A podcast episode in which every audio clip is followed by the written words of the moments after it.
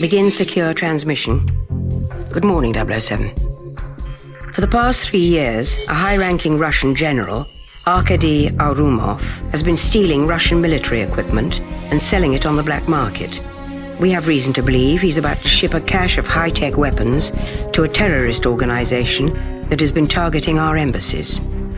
Along with Agent 006, your mission is to infiltrate his base of operations, destroy the weapons cache, and, if need be, eliminate General Ourumov. Earl Voldemort.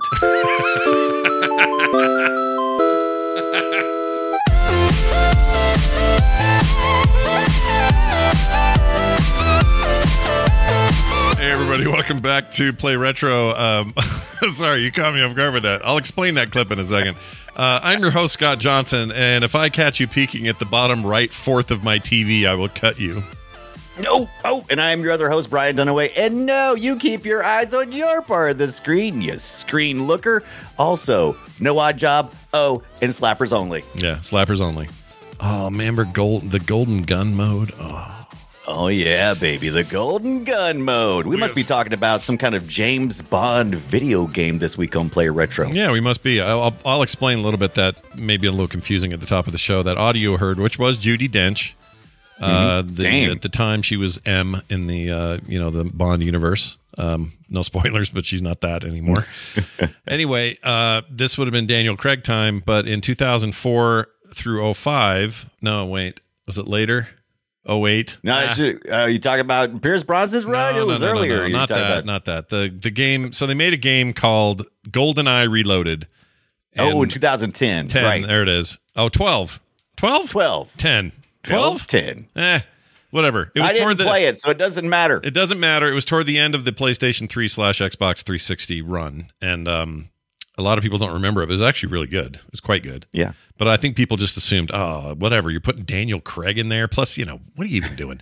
It was actually pretty good. Da- of all Daniel the Bond. Craig. Yeah, go ahead. One of the thing, one of the things I learned this past week, Daniel Craig, huge GoldenEye fan, Yeah. loves the video games. Yeah. Pierce Brosnan just had a birthday this past week. The guy we're going to be talking about mostly on this episode Didn't care for him. doesn't like video games Yep. and just didn't care for it. Didn't So, care for him. yeah, Wasn't his go. thing. Claimed that he only played it once. I think that's been proven wrong though, because he played it again. I found video of him and um, who's the Tonight Show host? Think his name. Fallon, Fallon. Jimmy Fallon, playing Yeah. a game, and uh, so I think it makes it twice for him. So, Yeah, he's played it more. Than, I, I, just about everywhere he's gone, he's probably went like, "Ugh."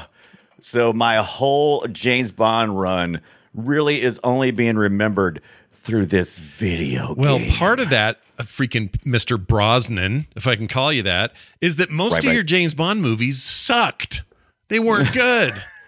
GoldenEye was okay. the movie was okay. The game was insanely good. Take what you can, dude. It's fine. before Brosnan before Brosnan came along, they were pretty much done with Bond. I mean, uh, they almost just stopped the whole freaking thing, and so they were kind of. I, I remember the time when this was going on, and we were all like, "Remington Steele as James Bond. We get, we want him. We want him." The the fans were begging for it, Yep. and we got it. we got him. You're And he was- welcome. and he was fine. You're welcome. he was fine. Yeah. He was better than those Timothy Dalton movies. Nothing wrong with Timothy Dalton. Or He was Timothy fine. Dalton. It's not his He fault. gets a lot of shit. It's not his Yeah. fault. Those movies were bad, and it's not his fault. He was good in them.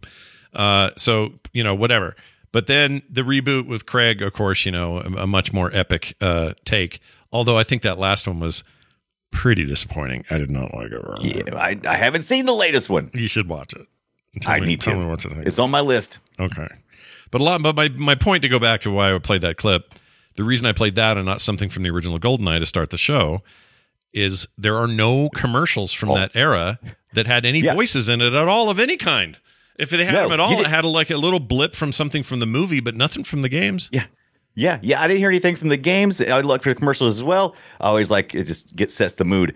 And uh, only thing I really saw was when they did the player's choice, and it was more like a, a like a mention. It's like, oh, the ninety nine dollar deal on the Yeah. player's choice, so we include in the golden eye. But it was it was very brief. A lot of weird the one you sent me. Yeah. If you oh, okay, The the, one you Japanese sent me one? with the with the Japanese guys Yeah. playing James Bond. Yeah, that pretty was pretty fantastic. No, no, no, really voices or anything. I mean, there's that- Japanese, visually, there's Japanese dialogue in it, but that's not going to help us on the show. So. Yeah, it was. um, it was yeah, funny. you guys can. Whoops, I didn't mean to do that. You can see it right here, chat. These are these uh these two these two James Bond dressed up, looking cosplaying Japanese executives. Uh, It looks like a Nintendo. It looks like whenever you go to any, any of the Nintendo announcement things, it Yeah. looks just like that. It's, that's what they always do. they always go full in on the cosplay and everything. It's just great. yeah. So the Japanese commercial is officially the best commercial. However, Yeah. They didn't really say No anything either. Um, and they and like I thought in the U.S. commercial, at least we get some guy going, "It's the '90s, and we do a thing in the '90s," blah, blah, blah, right? I thought I thought we'd get that, but we didn't get that. Right. Good Uh, lord, we haven't even got to a top of show discussions, and I'm already like jonesing for this. I I'm know. like, yeah, but it was in the near the end. Uh, you know, it was getting middle, later, kind of middle of the N64 uh, uh, console, and I, yeah. So, how much marketing were they spending on this at that point? Yeah, I right. don't, I don't know. Ended up being, well, we'll talk about it in detail. Ended up being the second Yeah. highest selling game in the history of that console. Right? I thought it was the third. Second, it went uh, All right. Mario 60. Well, in the states, I don't It know about. I don't know about yeah. everywhere and else. number in the states, I thought it was number one. Maybe we got some different. that's Uh, okay. we'll have to there's, look. There's a There's there's, a a, lot. of Yeah. there's a lot of information out there Yeah, there's a about lot. GoldenEye. There's a lot. we'll Um, get to it. we're That gonna- one, that one recap video claimed it, but he didn't give any data, so he didn't like tell us where he got his info from. Yeah. But he claimed he Yeah. claimed it was Mario 64. Close behind that, GoldenEye, and then close behind that, Zelda: Ocarina of Time, and then who knows Right. from there. I Still, heard I heard deal. number one was GoldenEye, and then Mario, Wow. and then yeah. So Well- I, but that's in the in United States, Yeah, not world. we don't know about world. And maybe Yeah. maybe maybe it's the difference. Maybe I was somebody was talking about United States, Could have been. Somebody else was talking about North America, and then somebody was talking about world. Could I don't be. know. I don't know either. Maybe numbers, it was maybe numbers. he meant how Europe. Do you, how do you keep them straight? Europe would be number one because it's a European property. Everyone over there loves the James Bond, right? so, but does do Americans love Bond more than Europeans do? I don't know. Do they? I don't know. I don't, I don't know either. I have no idea. But we're going to find out as we dig in. They okay. love David Hasselhoff. They do. The Germans do. All right. Let me get let me Yeah. get uh, to a quick thing here, and then uh, we'll we'll get into this whole discussion. So everybody, just hold on to your butts. Um, if you have games for gold on Xbox, uh, which means if you've got either uh, either the Xbox only or the um, Ultimate Edition of Game Pass, you have access to this every month. Games for Gold is basically the equivalent of PlayStation Plus. They give you some games that you just can have. All right, not not Right. ones that are part of the sub necessarily. Just you get to have these games, and it's usually a mix of maybe an indie game, maybe a more current, you know, Microsoft owned thing, possibly, and then the third thing's usually like some 360 game or something like that. Yeah, uh, right throwback. now, Yoku's uh, well, at least last I checked, and I've been playing it because I love it so much. Yoku's Island Express from 2018 uh, is, game. I believe, still currently free and is not to be missed. if you've never played it, it's this amazing com- combination of Metroidvania gameplay and pinball, if you can believe it. Um, If you're a retro gamer, I think you will like Yoku's Island. oh, yeah, absolutely. It's right up your alley. If you like Castlevania, you like Metroid, you like any of that stuff, this thing does all of that. If you like old pinball video games, this does a bunch of that. And it may seem like, how does that work? I promise you it works. And it works Yeah. wonderfully. It's such a great game. Well. so it's on sale everywhere else as well, or at least it was Hmm. when I checked two days ago. So if you, so I haven't checked today to verify all this. So may, maybe go look, but like Steam and Switch and everybody had it on sale. Um, it quite often is on sale, and then of course for free with Games for Gold, and it's a wonderful game. I just wanted to get Is. that I out wonder there. if you get a new thing coming out. That's usually what you do. You drop the big old sale when you're thinking about doing the next thing. I'd take a sequel from them. That'd be or anything from I'd, them. I'd be totally down with that. It was their first game, and it blew my mind. Right. It's really really Was good. it published by Team 17? Because they were Uh, doing a huge yes. sale this past week. It is Team Seventeen published it. Yes, so that's that's the okay. that's probably that's probably the reason why Team 17 is doing a huge sale right now with most of their properties. So that might be the dealio. I don't know why they're doing that. They got a couple of big titles coming up. Maybe they're just trying to get everybody Yeah. talking about them. I don't know. Maybe yeah, they, it. they do this a couple, uh, at least once or twice a year. Team 17's a- it's like outside, outside looking in. yeah. For for me, they've always been a, a great publisher, uh, and I love the stuff they do. I love their they they've been around forever too, and they've they've had their own first party games uh, that I've played, and I like it. I like it. Everyone thinks of them as the Worms games, and they are. Um, Yes. they, that's where they got their start. Team 17 started with building those Worms games, but they're a lot more than that now, and a much you know bigger on the publisher side than they even are on the first party development side. So go check them out, Brian. I heard you loaded up a PSX or uh, PlayStation One core on your MiSTer, and I'm dying to know how this went. How'd it go? I did. So I was wanting to play some PlayStation. Well, first of all, Tonda Gosa in the chat room has been saying, "Hey, Brian, Brian, Brian." First of all, Tonda got me into the MiSTer Project to begin with, and then uh, we I had a we had a listener send me one because I couldn't access. I couldn't find one. Supply and supplies unavailable, so I Oh. got one. Oh, how nice! It's a- yeah, that worked out. It's good. a Keep hardware. Uh-huh. it's a hardware. just it's kidding. a It's, totally hardware fine. emulation device. Yeah, I'm just teasing. And uh, it is so basically, if you haven't heard about the MiSTer Project, you got to look it up. But yeah, so they have a new core. It's for the PlayStation. This is 32 bit. Mostly on the MiSTer, it's only been 8 and 16 bit. And I'm like, what? So, you know, we've, I'm so excited. Now, the N64 is kind of a 32 bit slash 64, but the PlayStation, it was a fantastic time. I actually even got a chance to play a little bit of the uh, follow up James Bond game. What's the world? Uh, the world that's uh, The tomorrow world never end do- today. Tomorrow the day will end. Nope. Anyway, the Whatever. sequel after the Golden Eye, which wasn't done by Rare, by the way. They No, were- it was a to PlayStation game, and it wasn't that great. It was kind of blah. It was it was okay. It was It wasn't it wasn't great. It was okay, Scott. Yeah, it's fun. I enjoyed it. I had fun because it, it kept a lot of the things that we liked. I mean, we're talking about you know the things we loved about Goldeneye is well, the thing I liked about Goldeneye was the stealthiness of it. You could choose to go in like a crazy James Bond, or you know, or you could go in and uh, do a little stealth. And both those games had that, and they got gadgets, and Sure. you know, it's, it's fine. It's fine. It's fine. it still would have been. There still would have been better. Uh, whatever. I'll, uh, let me tell you the game you should have played. You should have played GoldenEye Reloaded. I know it sounds like a cash grab, and it shouldn't be good. The game's legitimately good. Like there are so really good. many there are so many bad false start attempts at recreating goldeneye that there's only really one that i'll even talk about and that's just a few years after this rare said we're going to do it again and we're not doing it with the stupid bond property and half the crew's going to quit before we get it done but we're going to do perfect dark Yeah, that's if you if you have that one you're good dude, I You're love good Perfect. Dark. Perfect Dark's great. It's Right. an amazing game. Perfect Dark. But also, just one more thing while I'm talking about it. Uh, so the MiSTer FPGA, that's fantastic. But there was also something Will that was working on too. In addition to the PlayStation Core, there's a Sega Saturn Core Yeah. that somebody was working on. Unfortunately, this developer lives in Ukraine, Oh no, and that's yeah. not good. this has happened, to a bunch of uh, retro projects because uh, you may not know this, uh, but Ukraine is the source for a lot of great innovation and a lot of retro projects, including a museum that I think's probably been destroyed by now. A big loss for the retro community, even bigger loss for Ukraine. But I I just I, I was super sad to see that, but then I hit the forums recently, and he's he's updating again, Oh, and good. he's de- he's still developing it in the in a war torn country. Hats he off is to that still guy. developing the Sega Saturn core, and keep working, stay strong, and, and make me that uh make me that core. yeah, so it's really play important that Brian get that core. So get that going. Yeah, I mean priorities, priorities. yeah. I want one of these MiSTers. You can't get these, right? dude I, I i haven't looked recently but i want to get one. We're kind of getting at the end of the uh, what this chip can do.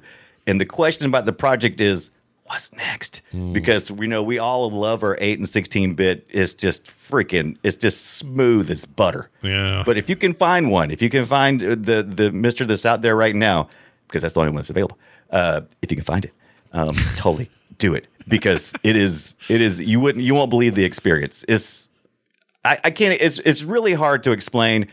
Tonda tried to explain it to me and I was like yeah yeah Tonda. Yeah yeah. Whatever. But then once you actually play it and you're like holy hell. This feels just like playing on the first party equipment because that's what it is. Simulating at the hardware level. Yeah. and it's e- everything is snappy there's no there's no mid game slowdown like you might get in software emulation don't get me wrong software emulation retroarch all the cores that project is freaking fantastic all those projects are great yeah. but there's a little bit of inconsistency. Whereas this, like, it just hits. You plug in a controller from one of these original systems. If you can find a USB adapter, plug that thing in there, and man, or get you uh, get you a you know eight bit do controller. I mean, it is Sure. You're set it to is go. tasty. No, It is that's awesome. tasty. That's awesome. That's the future of emulation, in my opinion. Uh, now it's Right. just a matter of getting in everybody's hands. So there you have it. Good luck trying to emulate the N64, as we'll find out this week on Play Retro. That's right. Here's our game.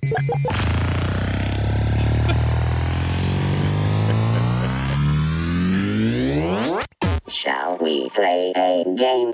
All right, GoldenEye uh, 007 for the N64. We are 25 years after that game came out. You know how I know that by heart? It's because my daughter was born, I think, a week before or after I got the game. Think. Yeah, Nice. Oh, wow. So, Kim, your wife was just, you know, out of luck. Yep.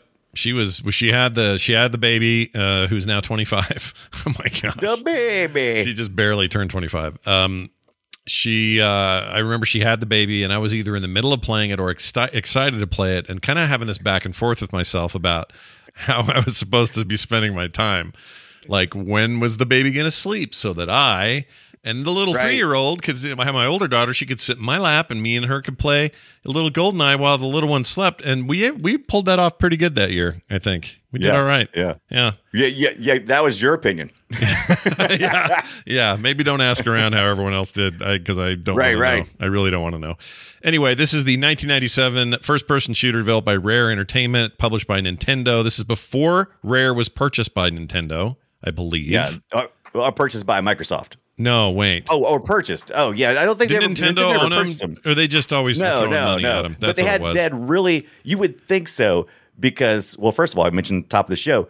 Uh, from according to your sources, somewhere in the world, first, second, or third highest selling game because Rare and Nintendo had a great uh, relationship, and so this was one of the few second party. Uh, uh, developers that really could pretty much just do whatever they wanted, and you're going to find out that pretty soon because it, it- Nintendo would not have put up with this the the development schedule and everything else. Oh, hell no. w- From anybody else than Rare. Rare was doing something that was rare. Yeah, and they're getting. I mean, they they threatened to ch- cancel this project like five times over, and you know, there's Yeah. all kinds of issues. We'll get to all of that. But if you don't know this, and I don't know why you wouldn't, but uh, this was based on the 1995 James Bond film of the same name, Goldeneye.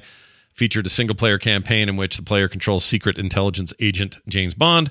Uh, You know, that goes through a series of levels to prevent a criminal syndicate from using a satellite weapon against London and cause a global financial meltdown. It featured uh, both this big single player mode. the golden eye. There is nobody with a golden eye in this. Go ahead. Yeah, nobody has a golden eye. Although there is a game that was made much later for Yes. 360 PS3 where you actually had a golden eye.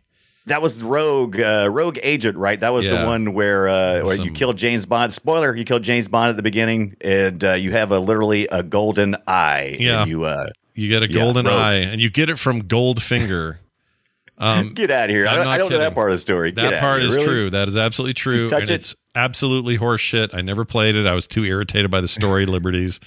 It was really What bad about what about the golden gun? Do you get the golden gun in that one? I don't know because because again I never played it. But uh, my guess is every James Bond game since GoldenEye, a golden gun was involved somehow in multiplayer. That just seems like the rule from here on out.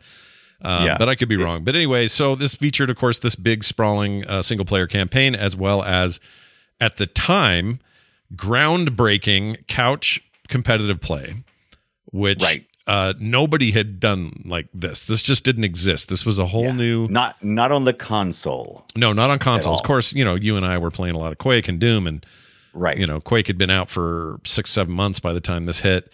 So our, you know, our our exposure to three dimensional polygonal gameplay in a shooter form had definitely already formed for us. Uh, however, this was like, hey, consoles can do a thing, and we and it was impressive as hell. It was like, whoa, wait a minute, yeah. I'm playing with these shitty controllers, and you know, this somehow works and is fun, and the multiplayer is crazy. I can play it for ten hours straight and not get tired, which totally happened a lot. I played this game a lot. A lot, a lot, dude. I beat A- the single player lot, three times, three times single player beat, and untold slash played hours uh, playing multiplayer, just out of control. I okay. So here's my experience on this. What did I play? Did I play GoldenEye back in the day? Nope. And I'll tell you why, because I was something. Uh, so this was pretty common for people I knew at the time who were looking at careers either, you know, in the tech industry. We were all getting real computers for work reasons. And as a byproduct, we were able to play uh, video games on the PC, which were really kind of in a lot of ways smoking the consoles. Now, you might not have been as lucky, or you were in the field. Maybe you were outside the field and you're just, you know, you're just working in Blockbuster. And so console gaming was an absolute affordable thing to do. And we, as console gamers, they wanted this fun action too. We were already doing like all the, you know, these Doom clones. Doom Yeah. clones were so freaking popular there in this time. It was ridiculous. Yeah, Doom was 2 had already came out Yeah. by the time they got to this point. Um, I was gonna say, so, forget yeah. about forget, and then plus, you know, that was all moddable, so people were doing like, here's the Aliens mod for Doom One, and Right. here's the freaking whatever for Doom Two, and and it was it was much more, um, it was crazy at that time, that Right. period on PC, it, It- was insane. it it was crazy. Everything was changing, and the consoles were trying to figure out what to do. And I'll tell you what, Rare uh, figured it out. Man, they had an exp- an inexperienced team who came in and had no preconceived notions of what couldn't be done, and they made something fan freaking tastic. And I, I this play time that I had this past week with GoldenEye. Uh, man, I had a freaking blast, and I hate that I missed it out on this experience first time around. I didn't get an N64 until 2001 when a family friend gave me the console with GoldenEye and several other games, and uh, I played it a few times. But this is 2001. It looked, you know, it looked antiquated by that point in time. So I popped in, played around a couple times. yeah. Said, eh, it's still, I not mean, for it, me. It, it's looked pretty old pretty quick, but it's and and it was a thing of its time. It was a thing that only would exist when it did and do as well as it did within the constraints that it existed in. But right. in some ways, it's not fair. Other games, ugh, how to explain this? Like you go play any other game, the DNA of this is all in it, man. You play Call of Duty right now, uh, especially a single player campaign type Call of Duty game, uh, multiplayer as well for that matter. But you play that today, there's stuff in there that just straight up comes from GoldenEye. I don't mean they're just like lifting from it. I'm saying this is the primordial ooze that shooters would refer to for a long time.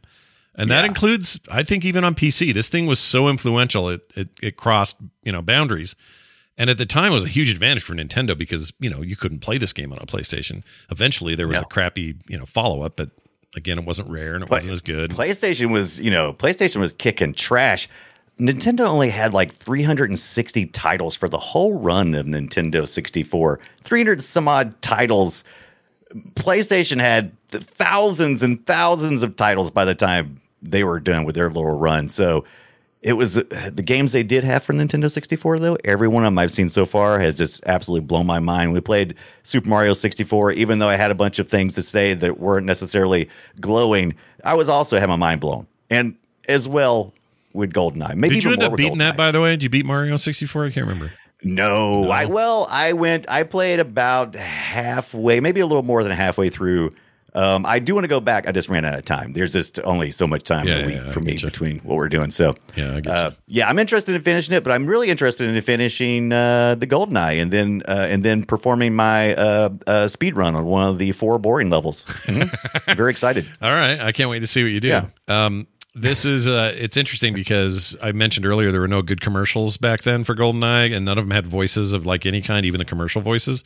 But the Yeah. game game had no VO at all.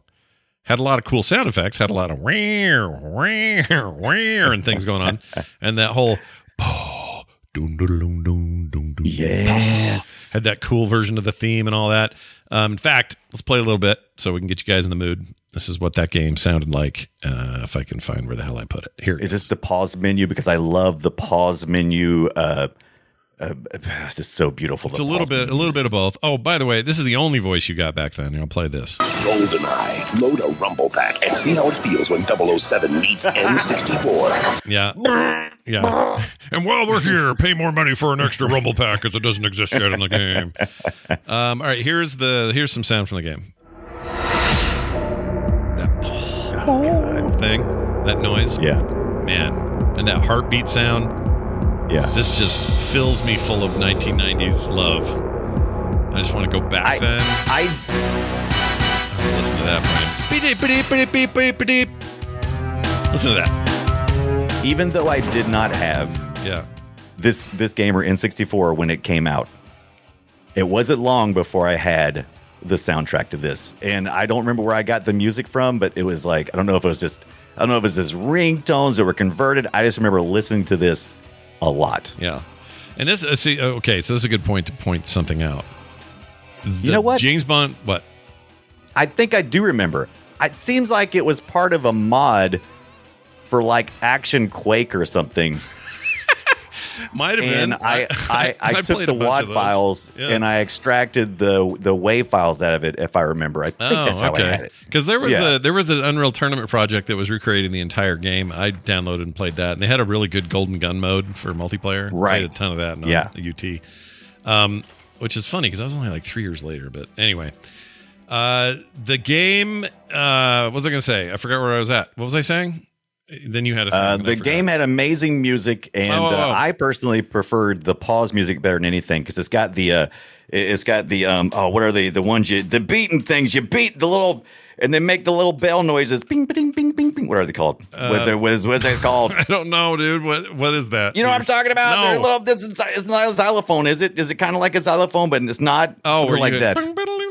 I don't know. I don't know. Yeah, yeah. It's the Paul's music. God, it's so good. It's pretty good. It holds up. It's pretty good. There's also some really good remixes of this stuff on uh, various websites you can find on YouTube and things. Anyway, uh, so the whole package was there. Oh, I know what I was going to say. So up until this point, not just James Bond movies, but any kind of IP based games Oh yeah. uh, were bad. They were just bad. That Yeah. was the rule. Contextualize this for us. Uh, IP games at this point were absolutely hated, and Rare was making a lot of IP games, but not like not nothing as big as this. Nothing as big as is uh, Golden. Yeah, nothing quite as big as this, and it was all garbage. But then this comes except for along. RoboCop. RoboCop Arcade. Yeah, it was a good. Game. I think I yeah I think that had they they they they quoted uh, you know they they claimed that uh, uh, Virtua Cop and uh, you know a couple other things were were the jam, but I'm telling you, I think somebody went and played RoboCop. Yeah, maybe. I, I mean, look at look. You could say, well, Aladdin was good. Yes, it was. Uh, Yes, there's plenty yes. of good IP games. I don't. We don't mean that. It's just that was rare. It was Yeah, it was ah rare. Yeah, Ah. see what I did? Uh, very rare. And the idea that a GoldenEye game based on a okay movie, kind of not the best. It was sort of fine, whatever. But yeah, and and like what three years? No, Three like years two later, to two three years years, later. after. yeah, super Something delayed. like. Super delayed. Yeah. And um, you know, you wouldn't think that this kind of impact would happen. But here we are, where there's nothing but universal love for this game. Yeah, I don't we know- were we were like only this game released when the sequel was about to release. There were commercials for the sequel to GoldenEye around the same time that they were getting ready to pump out GoldenEye. Uh, but you know what? It was a little delayed. It was a lot delayed, and I am glad it got delayed because the last six months of this game's development was the most important thing uh, that happened to this game, which was the multiplayer development. Uh, it happened in the last. Yep, I think it took gonna- six weeks to actually do, but They weren't going to do it originally. tested, It wasn't going to yeah, happen, but they did. They It- decided. It took six months, and that's what everybody remembers the most. Um, and wow, what good times! I, I, I'm jealous. I'm, I'm both jealous and not jealous because I had great LAN game experiences with you know all, all the shooters I was playing. But I'm a little bit jealous of those people who are co-oping with their friends at, at their house with the N64. That is, that is some good. Oh, dude, it was so much fun. for the so, first time. So here's Yeah. my. I should tell the story now. Uh, it was this wasn't that unusual. A lot of people were doing this, but I, I was definitely one of them. I got some cardboard. I split it into a big T, and I put it on the. You know what I thought was a Well, a cross or, or a T. So you had like how many people were playing? Three or four? Um, it was a cross. So it was a cross. Yeah, it was not not a T. That's Right, a good right. point. Um, Right, right, okay, not like okay, an. X, but like a you know full on plus sign. Yeah, yeah, yeah. And I got built that out so like cardboard. a lowercase, a lowercase t instead of uppercase t. My bad. Go. ahead. Nailed it. So I cut. I don't think any of that matters, but it's fine. It's totally fine. So I took that, I made it, uh, fashioned it, you know, put it on what I Yeah. thought was a huge TV at the time, which was like a 36 inch, you know, Panasonic or That was, something. that was pretty big for that year. I mean, I was still rocking. Probably, it's you know, I was just now starting to look at 21 inch TVs at that point. yeah, that's so about right. Good. It was, you know, we were still in the CRT phase and blah blah blah. Anyway, Yeah. I remember getting that thing all set up and taped up and ready to rock. And my wife is all concerned. She's like, "You're going to ruin the the finish on the TV because there's the tape." And finish on the TV. yeah, and it was this kind your of tape. Where is With, it? with your scotch tape, was a scotch tape or no, like uh, this. See this right here? This painter's. Um, it was. Oh yeah, yeah, blue, blue painter's tape or green ta- painter's tape. It, Yeah. it, it it's made to uh to to not adhere. It's made to not uh, remain. So that's smart. Yeah, you at least had like that a going smart for you. idea. So that worked fine. Um, anyway, the whole idea was nobody could cheat that way, or at least if they weren't, you know, if they sat in the right place, they couldn't see what everybody Yeah, else yeah. was doing. But people would still kind of glance, and I'd had friends that were just, you know, whatever. You could tell what part of the facility I was in, which I think was the name of my favorite map, wasn't it? I Yeah. it was just facility. I think. Facility, yeah, facility. That's uh that's the second one. That's the one where I I, I and apparently everybody else walks in and goes, "Well, I haven't encountered any friendlies yet," Yeah. and you're just blowing up people, and then all of a sudden 006 comes out, Sean Bean, and uh and I I killed him. Mission failed. Yeah, Sean freaking Bean, baby. Um, yeah, I'm like I'm like, and I didn't feel at first. I was like, "Oh no," and I was like, "I don't care. He he he's he's a turn anyway. He uh he turns at the end." But uh yeah, he, he just like another little turd, you know, like another little turd. So I'm like, I was like, "Hey, this guy's not paying attention to me. I'm gonna shoot him in the back a couple of times." yeah, why not? Why not? Indeed. failed. Mission failed. Um, the the also I should say about this this reloaded game, which I was showing some video of for the chat. Um, it's not a beat for beat remake. It's a it's kind of a reimagining. And right. Course, new uh new new maps, levels, that kind of stuff. yeah, and- Daniel Craig's right, in it, yeah. so you got his voice, and, Yeah. and there's a lot of voice work in general. But um, in fact, did I capture some of that? I might have. Let's see. But at this point, I mean, look at it. I mean, you can tell this obviously. It's just like every other first person shooter at the time. Well, GoldenEye, but see, that's GoldenEye important. had zero competition on the console. But that's important right? to note because Yeah. it's easy to look at it through that lens and go, "Oh, well, look at this. This just looks like it could be a Call of Duty game or something." Right. You're not wrong, but do Call of Duty games exist at least when they did and how they did without this this as its inspiration point? The- like I don't know. the know. reloaded one or the no, no, no, GoldenEye? the reloaded one. I don't think I Hmm. don't think reloaded. I think reloaded ends up looking generic, not but because it is, but because every Right. other game at the time was like aping off of GoldenEye. Like GoldenEye set the Right. standard for I've got modern guns. I'm in a modern place. Uh, this isn't a, a weird a demon cave full of rocket launchers. This is a place full of you know uh, PP, PPK nine uh, whatever pistols and freaking AK forty sevens. And look, it, and they had flowing water. You would never see that on an N64. Not like that. It would more, be more like just a, Oh hell no! you know, Yeah. a- yeah. It was that was nice. That's wow. We came a long way between.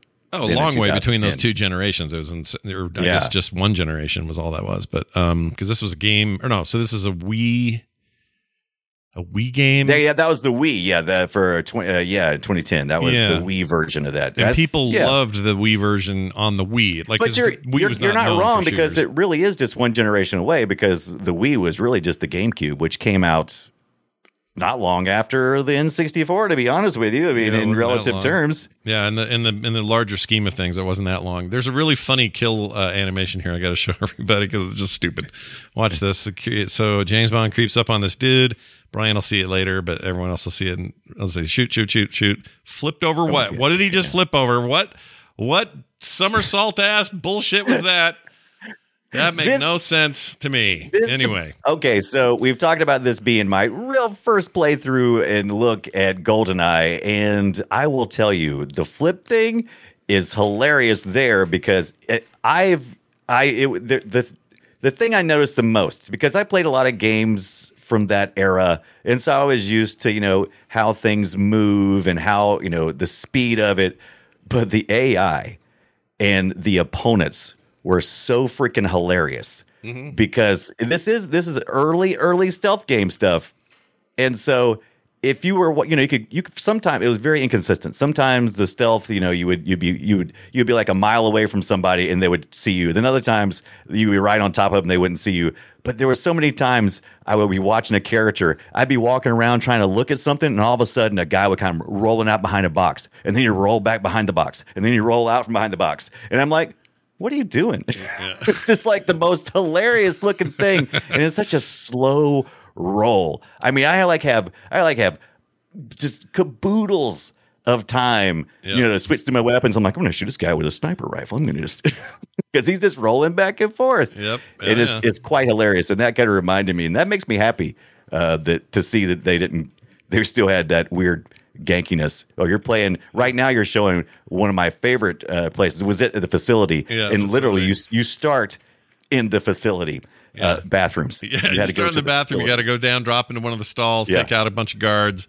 It's it's real dumb. Uh, they, they showed so there was a whole. I, I saw a whole bunch of stuff about how they made how they animated these characters, and that was also really innovative Yes. at the time. I mean, that, we haven't even talked about this, but this was originally commissioned, not commissioned, but designed uh, initially as an as a Super NES game. They were like, we're going to make a side scrolling RoboCop-ish like deal, like that side scroller you talked about. We're going to make one of those. Yeah, yeah. And they we, we have experience in Donkey Kong Country. We're Yeah. just gonna make it like that. Yeah, basically they're like, yeah, well, we can make SNES games. Let's do that. And so that was the original plan. Then they were like, well, shit. Uh, we're working on some cool stuff over here at Rare. We got Killer Instinct and freaking what was the other big one? The arcade thing they were doing. Anyway, they had big stuff Right. Well, going they got on. they got their they got their you know tens of thousands of dollars, maybe even hundreds of thousands of dollars. SGI. They got Silicon Graphics machines in. They got Mm-hmm. mocap stuff in. They're thinking we want to do something big. yeah, they want to do something bigger because they were pre-rendering all their sprites, which was at the time was really interesting. Yeah, for Killer Instinct and that kind of stuff. yeah, and for Donkey Kong, that was them Donkey as well. Kong Country. Yeah. and uh, they were like, "Look, we're going to wait. We'll do this, but we got to wait for your next console." So that guy got off the Killer Killer Instinct uh, uh, team, jumped over Yeah, here yeah. with this very small group of what nine people it ever was, something like that. Yeah, it's like nine or nine or ten people. I somewhere somewhere between eight to ten people, I guess, is according to who you consider. If you consider management, Yeah, yeah. part of the dev teams, Sure, sure, which sure. I do. Yeah, well, sometimes But, uh, you got yeah. to because everyone's trying to get the same job done. But but anyway, Yeah, they yeah. they they kind of just said, well, no one's done some of this, so let's just go for it. And the way that my favorite story about this is the game was supposed to be an on rail shooter like uh like Virtua Cop. Virtua Cop, which I am I'm running in the background right now, and here's my here's my second copy of Virtua Cop that I keep uh, over here. Oh, so thank yeah, goodness you got two copies. Thank goodness that's yeah. the thing. Yeah. This is the this is the Sega. So well, it was the uh, it's it's the it's the not for resale pack. So you your Oh. Sega Genesis comes with one of these, and then I had a, a great listener send me a a, a, a, a second copy of that. So, uh, it, but it has Virtual Cop on it, and a Virtual Cop is an on rail shooter, and uh, is a totally different vibe, right? Oh, 100%. A On rail shooters give you really not a lot of choice. You just kind of move the way you're supposed to and shoot stuff the best you can, and that's your game. This had Yeah. full exploratory, you know, player choice sort of stuff. They had to really change the way you animate characters. And so there's a whole big, great bunch of stories about that stinky room that was too hot where they had to do rudimentary were- cap, mocap. yeah, one, was one, the- yeah, one of the dev one of the dev members uh, had come in after uh, the Killer Instinct guys had d- done some recording, and he had to do mocap, and they used what was called um, flock of birds, and it's it's uh, motion capture, not like we usually think of it today, where you do a lot of visual stuff. Like we usually we think of stuff like oh, kind of like what the Wii does or the Kinect, you know that that kind of stuff.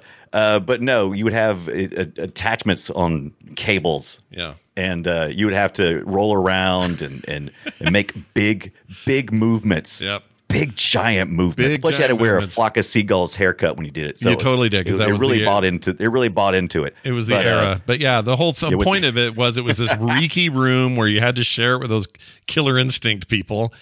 And uh, sweating it up. yeah, amazing stories. I love that kind of stuff. Uh, Yeah. But that's they came up with some pretty good innovations in that regard.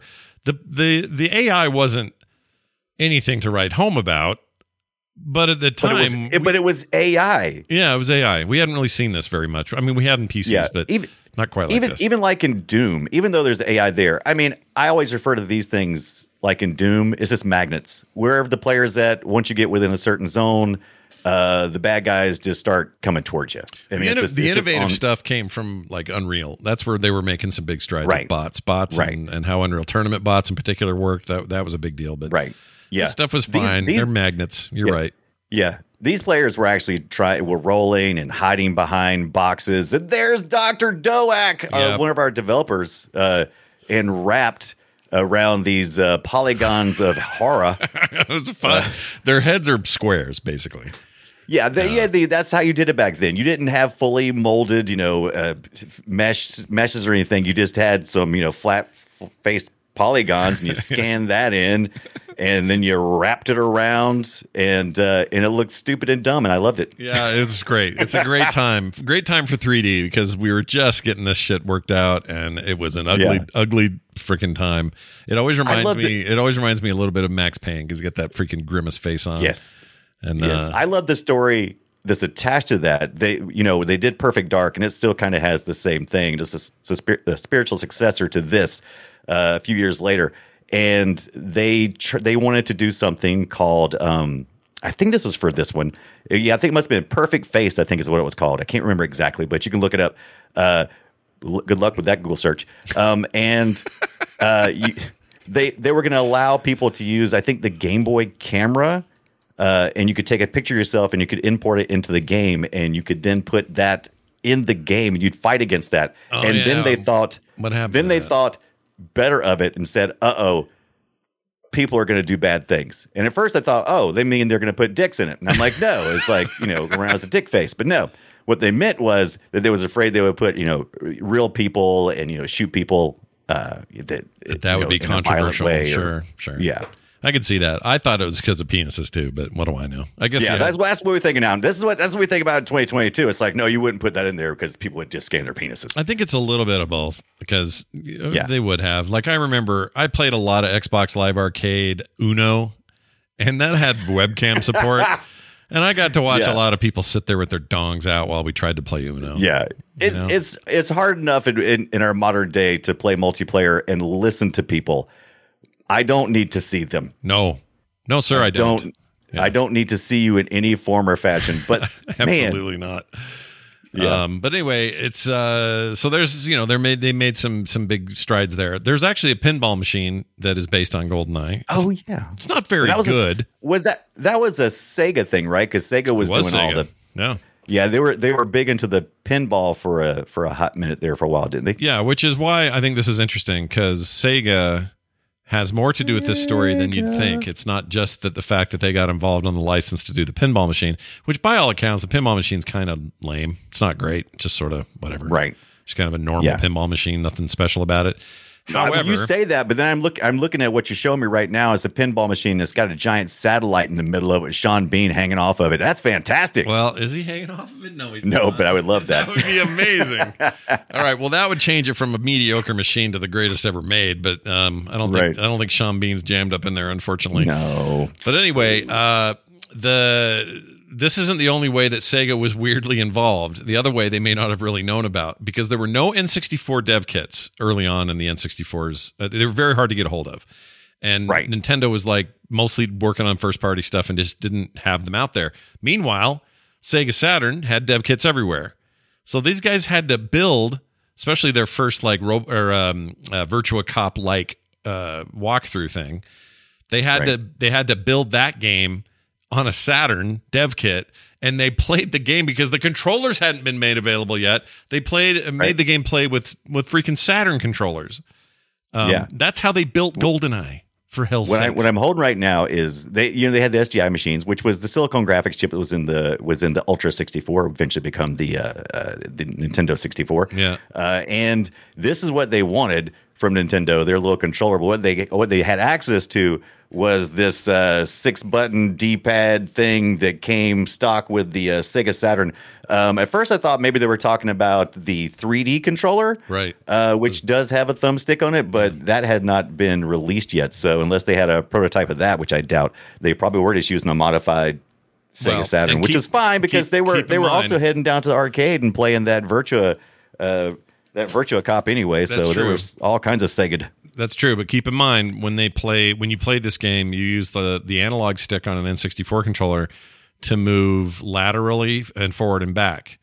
It Right. didn't have you looking up or down. This is purely a mode. You know, this was your modus, your movement, and the way you Right. looked up or down was that effing little tweaker ball thing down at the other end, Tweaker ball, yeah, and it was tweaker bad. ball.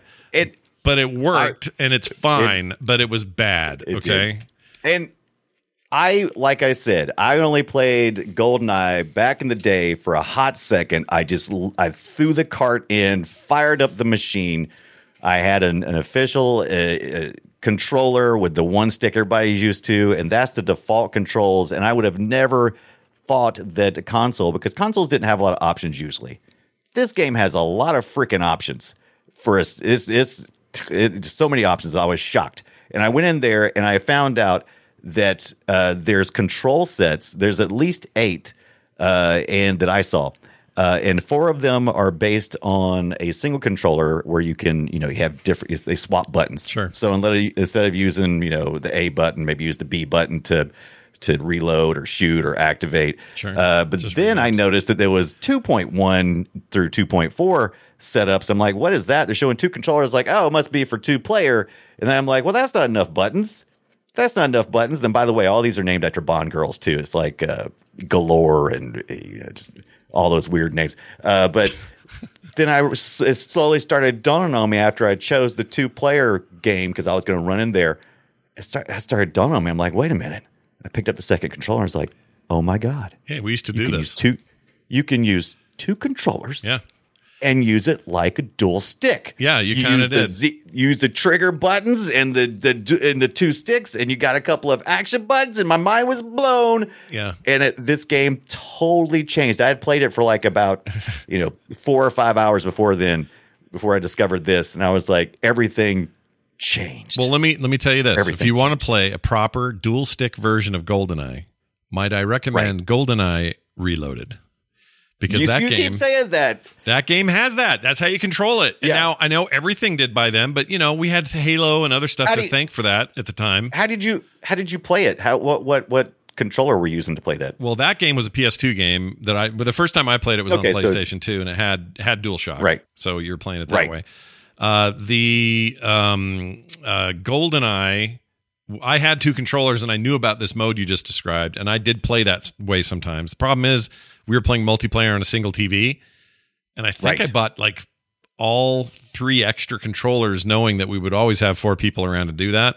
So it was Right. rare where it was just me and two controllers. I just didn't have the option. It was always. I love how many times we're saying rare today, talking about rare. Yeah, that's true. It's a little bit weird, isn't it? I love it. They would never quite get back to their glory days uh, after, and I mean, Perfect Dark we'll get to in a second because that was also a huge hit, and uh, you know people loved it. The 360 Right. Perfect Dark Zero game did not do so good. It was oh, okay. Yeah. It was so yeah, but but the N64 version, Perfect Dark, did fantastic. Yeah, it did great. It was a great game. Yeah, and that game yeah, had the other one sound in it. not. Listen to this. I got some sound in that. Hold on, uh, right here. It's not your fault, sir. I should have been quicker. Don't blame yourself, Joanna. Dr. Carroll told me that he expected this to happen. Actually, when they recaptured him, the Datadyne team got overconfident and let slip a few facts when they thought I was unconscious. That was somebody Few trying, farts. someone trying So, real wait. hard to do a voice. I think is what was going on. There, Can, but- can you rewind that? Did he say let a few farts slip? Let me listen. Before, what did he say at the end? Hold on. Dr. Carroll told me that he expected this to happen. Actually, when they recaptured him, the Datadyne team got overconfident and let slip a few facts when they thought I was. Facts, let not slip a few farts. farts. That's what he said. That's what he said. He says facts. No, no, he said farts. I heard farts. Perfect. I Dark. prefer I prefer farts. Don't get me wrong. I prefer. I them. like that he's doing. He's almost doing a Sean Connery a little bit there. Is he supposed to also be uh, Scottish or whatever? Who knows? it's Sean Connery Scottish.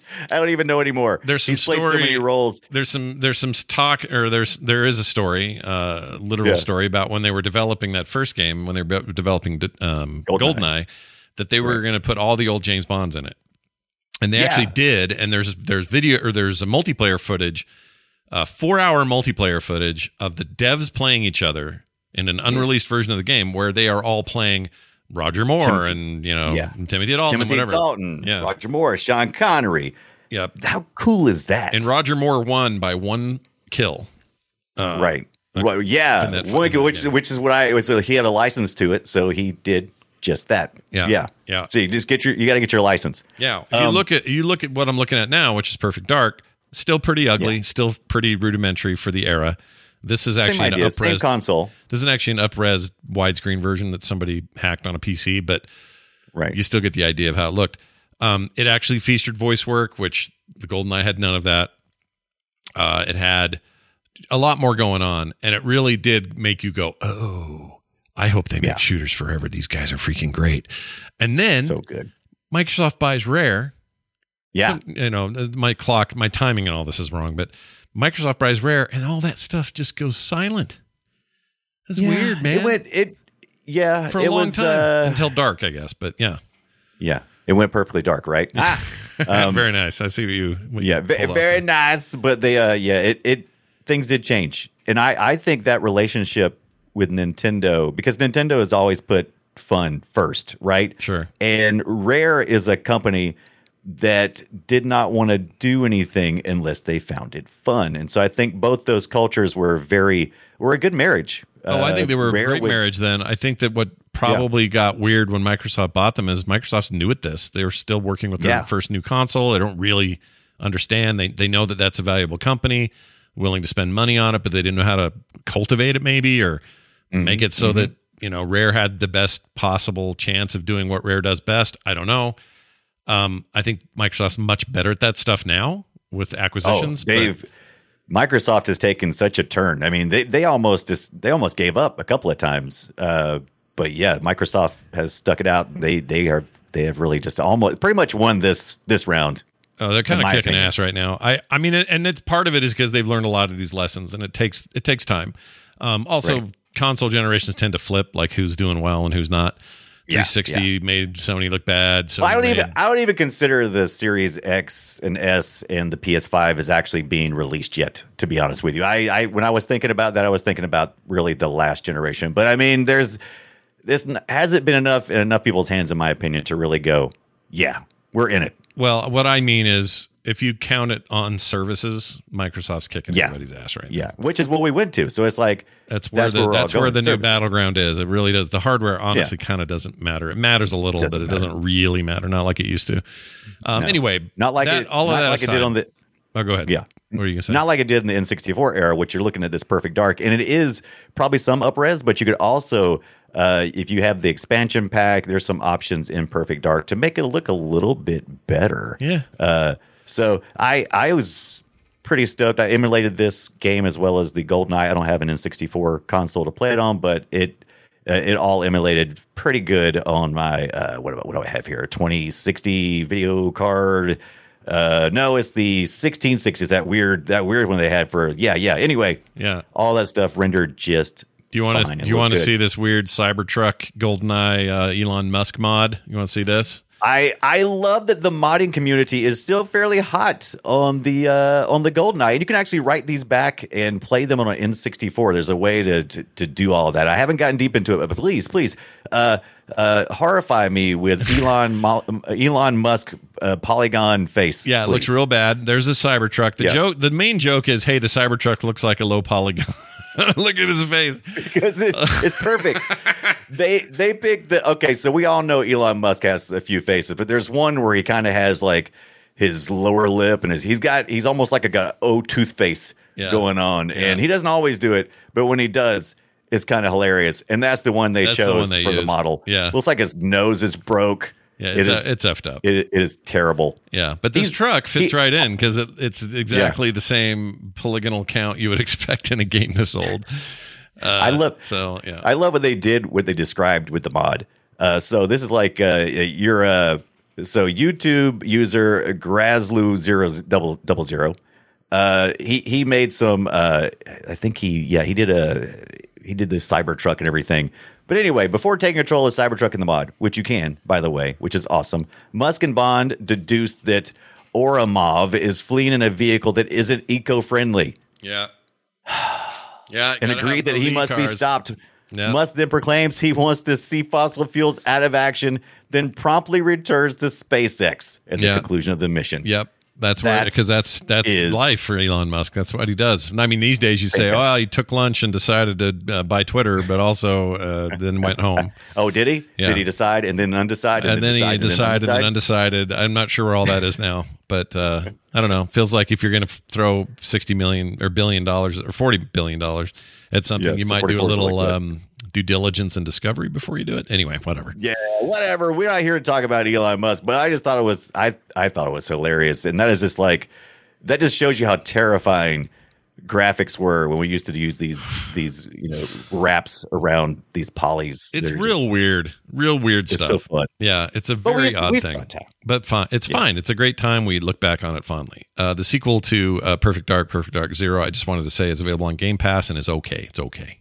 Okay. Oh, is it really? Yeah. Okay, so on, on Game Pass. Okay, yeah, cool. you can play it on your Xbox anytime. It's back, backwards Yeah. compatible. looks looks pretty good still. Um, I just don't think it's as tight and doesn't feel like the magic that Rare used to do. But it's it's okay. Came out in the Another- 360 era at some point. and I forget when. May have been launch. Right? remember. So if you go, uh, you also can play this if you go out to Cambridge's the Center for Computing History. Uh, yeah, which bills itself as UK's largest computer and video games museum. Head on out. They're celebrating the 25th anniversary of the GoldenEye. The devs have been there. They've done some uh, talks with them. This was pre uh, earlier this month.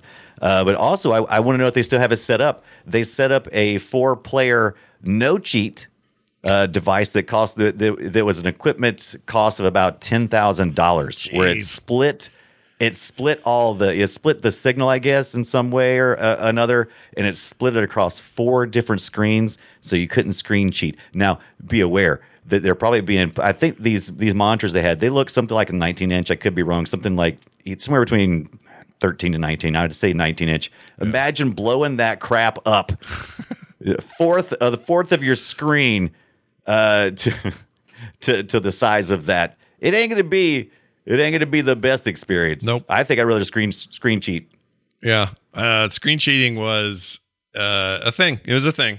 yeah it was Uh, a thing it was a thing everywhere look even when we were playing LAN games there was still i mean if you brought your computer over maybe your friend had a couple of monitors you just brought your pc or even worse you got to freaking lug that 19 inch ViewSonic uh, screen with you uh, and then you would you would play there and there was still screen cheating i Mm-hmm. mean just people would lean over and look to see where you're at on a map unless you were facing each other you know uh, uh, uh, what's the what's the bat- battle uh, battleship style Oh, yeah. um, Uh, which you usually didn't you because usually like you have like two rows Yeah. of people maybe Sure. and so yeah I'll tell you what else I loved. I loved Golden Gun mode in uh, multiplayer.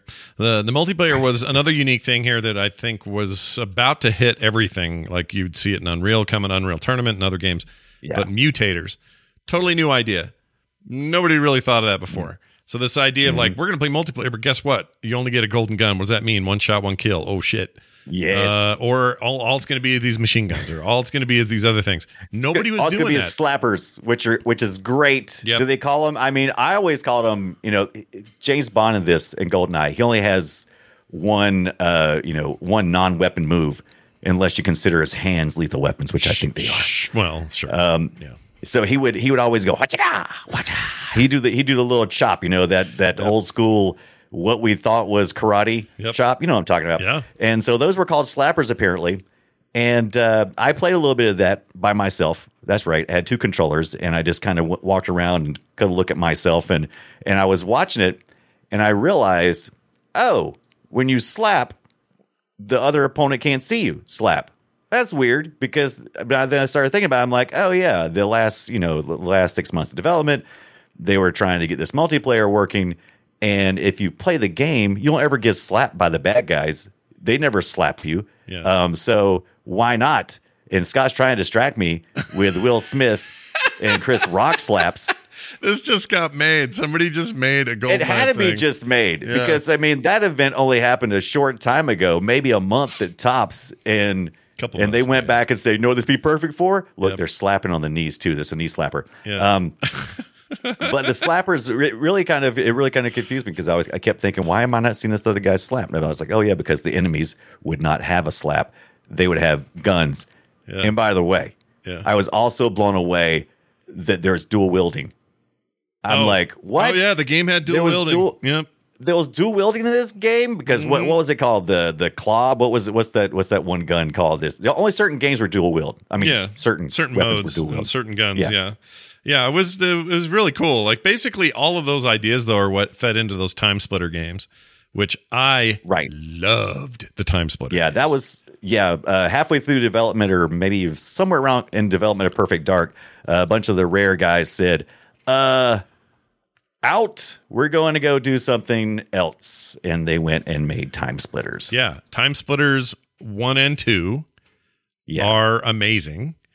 Isn't Uh, that still the thing that you that you run to do like a benchmark test?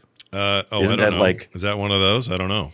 I, I think it is. It's like one of the benchmarks that I use, and it's always they they do this time splitters thing, and they really I know they still use they still use uh, Quake three for a lot of that. Um, Yeah. weirdly, weirdly, all these years later. I mean, whatever. It kind of doesn't matter what you use if it's old or new. It's the point is you have a standard baseline and then you try to beat it, and that's that's kind of it. Right.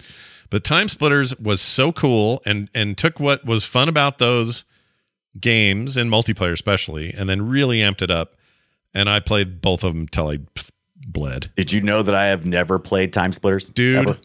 get Never. out. What are you doing? Never. Play Time Never. Splitters. It's fantastic. PS2. I need to play it. I, you know, the uh, is that part of the rare replay? What is no? Because it wouldn't be because they left. yeah, they're gone. But it might be. Wouldn't that be fun? Uh, hey, Um, hold on, let me think. Where would what's that in the be? what's in the rare replay uh, pack thing? Because I know Perfect Dark is in there. Because I was going to pick that up, uh, even though I had the ROM and been playing on the N64 emulator.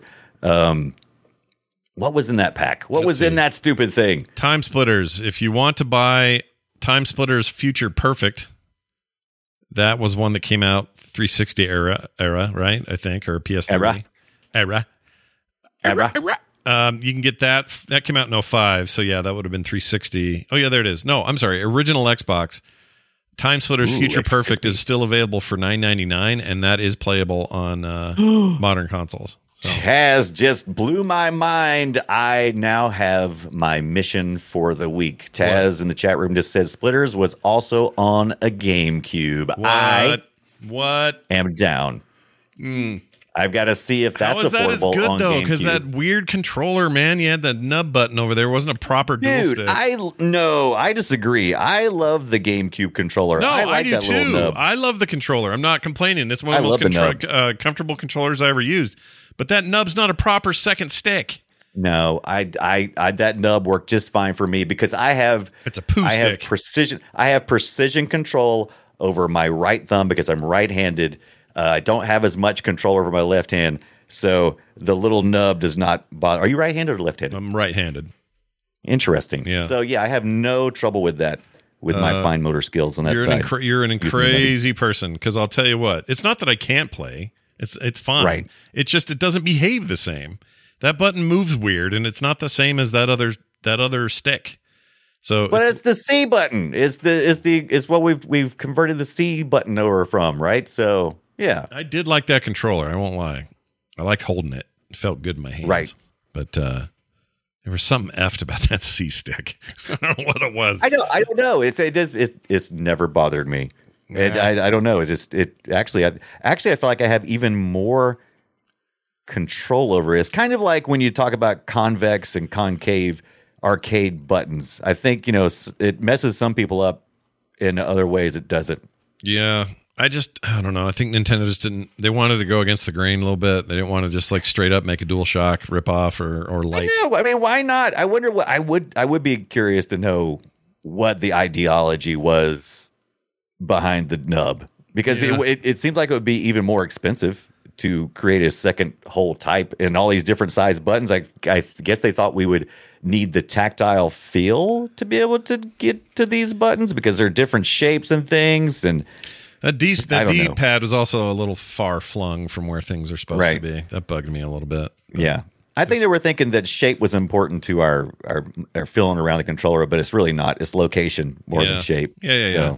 I mean, and also just deciding to go big fat red or big fat blue A button, tiny little B button, weird X and Y button. Like, what? but I they- like that because the B button like is the B, especially for uh, it makes sense for like something like a fighter, right? Because the B button is the back button, and the A button's your action button. I I dig it. I like the GameCube controller, but that's once again that's going to always boil down to personal preference because there's plenty of people that say, "Eh, hate this one," because hands are different, right? I'll tell you what. If you and I squared off in Yeah. a game of GoldenEye or Perfect Dark or uh, TimeSplitters multiplayer, and you had this controller and I had a PS2 controller, I would destroy you.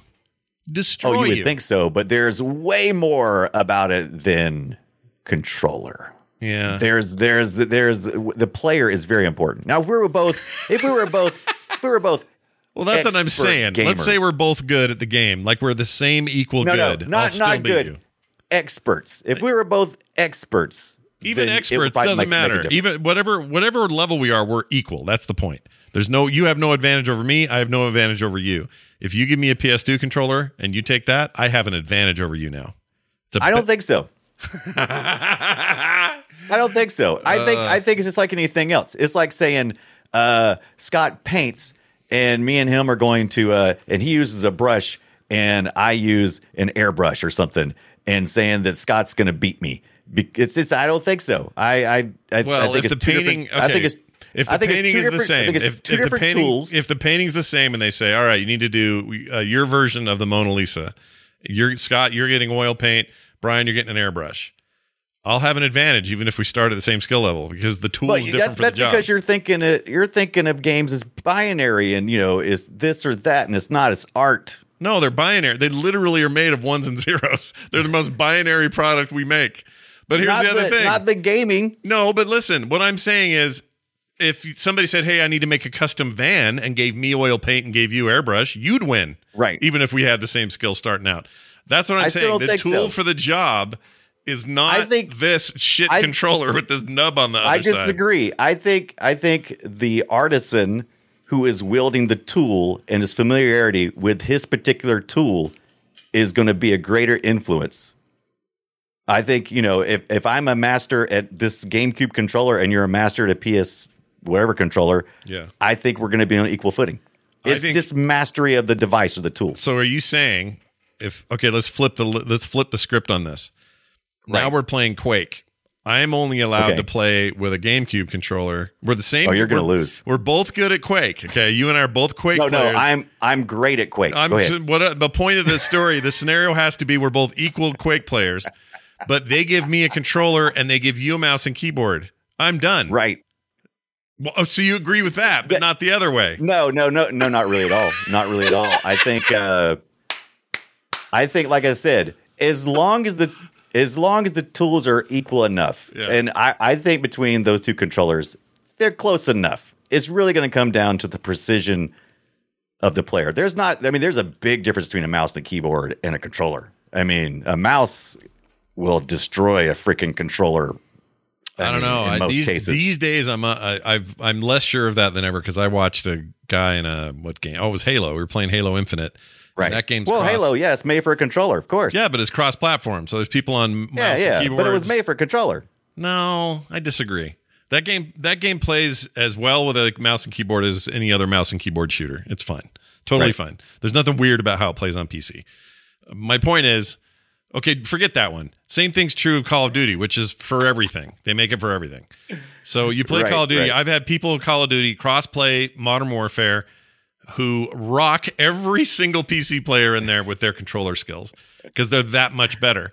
But I'm still here to say if you started controller skill guy and keyboard guy Right. out on the exact same level of aptitude in the game, but then Right. made one play controller and one play mouse and keyboard, What mouse you're, and what you're saying is him. eliminate all variables except for the tool itself. Yes. and then you will succeed. Yes, your interface matters because this is because it'd be like me unfortunately, saying unfortunately, we're not robots. No, but if you said, uh, "All right, we're going to play Street Fighter 2 and Brian's Right. going to have a SNES controller, pretty good controller for Right. the game, you know, great tight D-pad, Right, right, right. Yeah. responsive buttons, all that, Made for it. Scott, you're going to use a a, a, a um a roller ball that came out of an old missile command, and there's no other buttons. That's how you're going to play it. You're going to Well, now kill you're me in it. Now you're comparing uh, me painting with an airbrush and you painting with a hammer. I mean, that's not gonna. not even in the same area. All right, fair enough. There's probably a little closer comparison, but anyway, good luck everybody trying to. That's, that was a good discussion. I had fun with that. But Yeah, yeah, that I, that's that's a good question. What what part is skill? What is art? What is you know absolutes? That's all. That's really interesting questions. It's actually really uh, fascinating with this because this is a huge speed running game. So that requires a little bit of all of those things as well. Uh, and I knew right away, without even looking. I said, "Okay, I know people are speed running," and I knew right away that everybody's playing "Get to the Airplane" because that's like the shortest map Oh yeah. of any game ever Ever made, You yeah. basically, yeah, get you get to the runway. It's just you you start out near the guard shack. You walk into the guard shack, and grab the key, and you you could. There's a lot of things you can do. You could drive a tank on that level. Mm-hmm. Uh, if you set it to certain difficulty levels, you can you have to uh, eliminate towers, Mm-hmm. and so. But essentially, as long as you make a beeline for the plane, you're out of there. It, Yeah. it I think the record is like 22 or 23 seconds or something right now Yeah. for uh, the speed run. Yeah. It always amazes me how Oh, dude, speedrunners like- blow my freaking. it's always mind. amazes me. It's like, oh, we found one more way to ma- shave off just you know a, a tenth of a second. Yeah. you Yeah. know, and it's like, like uh, the first couple of speed runs when they really started making use of using the grenades to kind of give you a boost. Oh yeah, dude. That's that is amazing. I mean, I dropped some grenades and killed myself. Didn't give me much of a boost. Right. But if you do it right, if you do some juggling uh, and toss it up in the air at the right time, and it'll come down and it'll give you like a running boost. And I'm like, oh my god, Yeah. you you people. Yeah, no, Amazing. dude. That stuff is uh, uh, whatever. Speedrunners blow my mind in general. But if you want to go have Yeah. some fun, do watch somebody speedrunning GoldenEye single player. It's a riot. And do a no glitch one, not one of those ones where they found some polygon that has a hole in it and then they jump to the end or whatever. Don't do those. Those are boring. Well, maybe those are fine if you just want to see how weird people are. But I guess what I'm saying is Right, right. find one where it's a proper run top to bottom as fast as they can. That's one of my favorite speed runs to watch. It's really yeah, good. they're fun. And, and what's even more fun than that? I mean, when they fail, it's you know it's, it's pretty standard because they expect they're going to not get it. Right. But when they do finally nail it, they can't believe. I ne- every speedrunner I've ever seen this does this. Yeah. When they finally get it, they never believe what they've just seen. Oh, they can't. They're yeah, always they're like- just their minds are blown, as well they Yeah, should be. It's mind blowing. Yeah, because usually it's like a combination of knowing the right patterns and learning new patterns, and then uh, getting lucky, yeah, on, you know, in some way. yeah, yeah. You're totally right. And this is a this Run is, it. This is a game where it's like pop, pop, boom, boom, run, run, pit, pop, hit, pop, pop, hit the thing at the right. Like it's just there's a purity to this the speed run of it of uh, of Goldeneye. Can't explain why or why I'm even saying it that way, but there's something about it. It's, well, I, I think one of the things that really makes this a great speed runner is because this game originally, the levels and maps and stuff was made for an own rail shooter.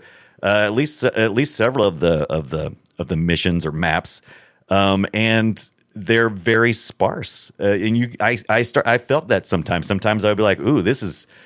this is very sparse. There's nothing really here. I mean, it's they tried to go for a, a realism, which wasn't really being, you know, Doom was not realistic at all, No, right? It's no. total batshit crazy.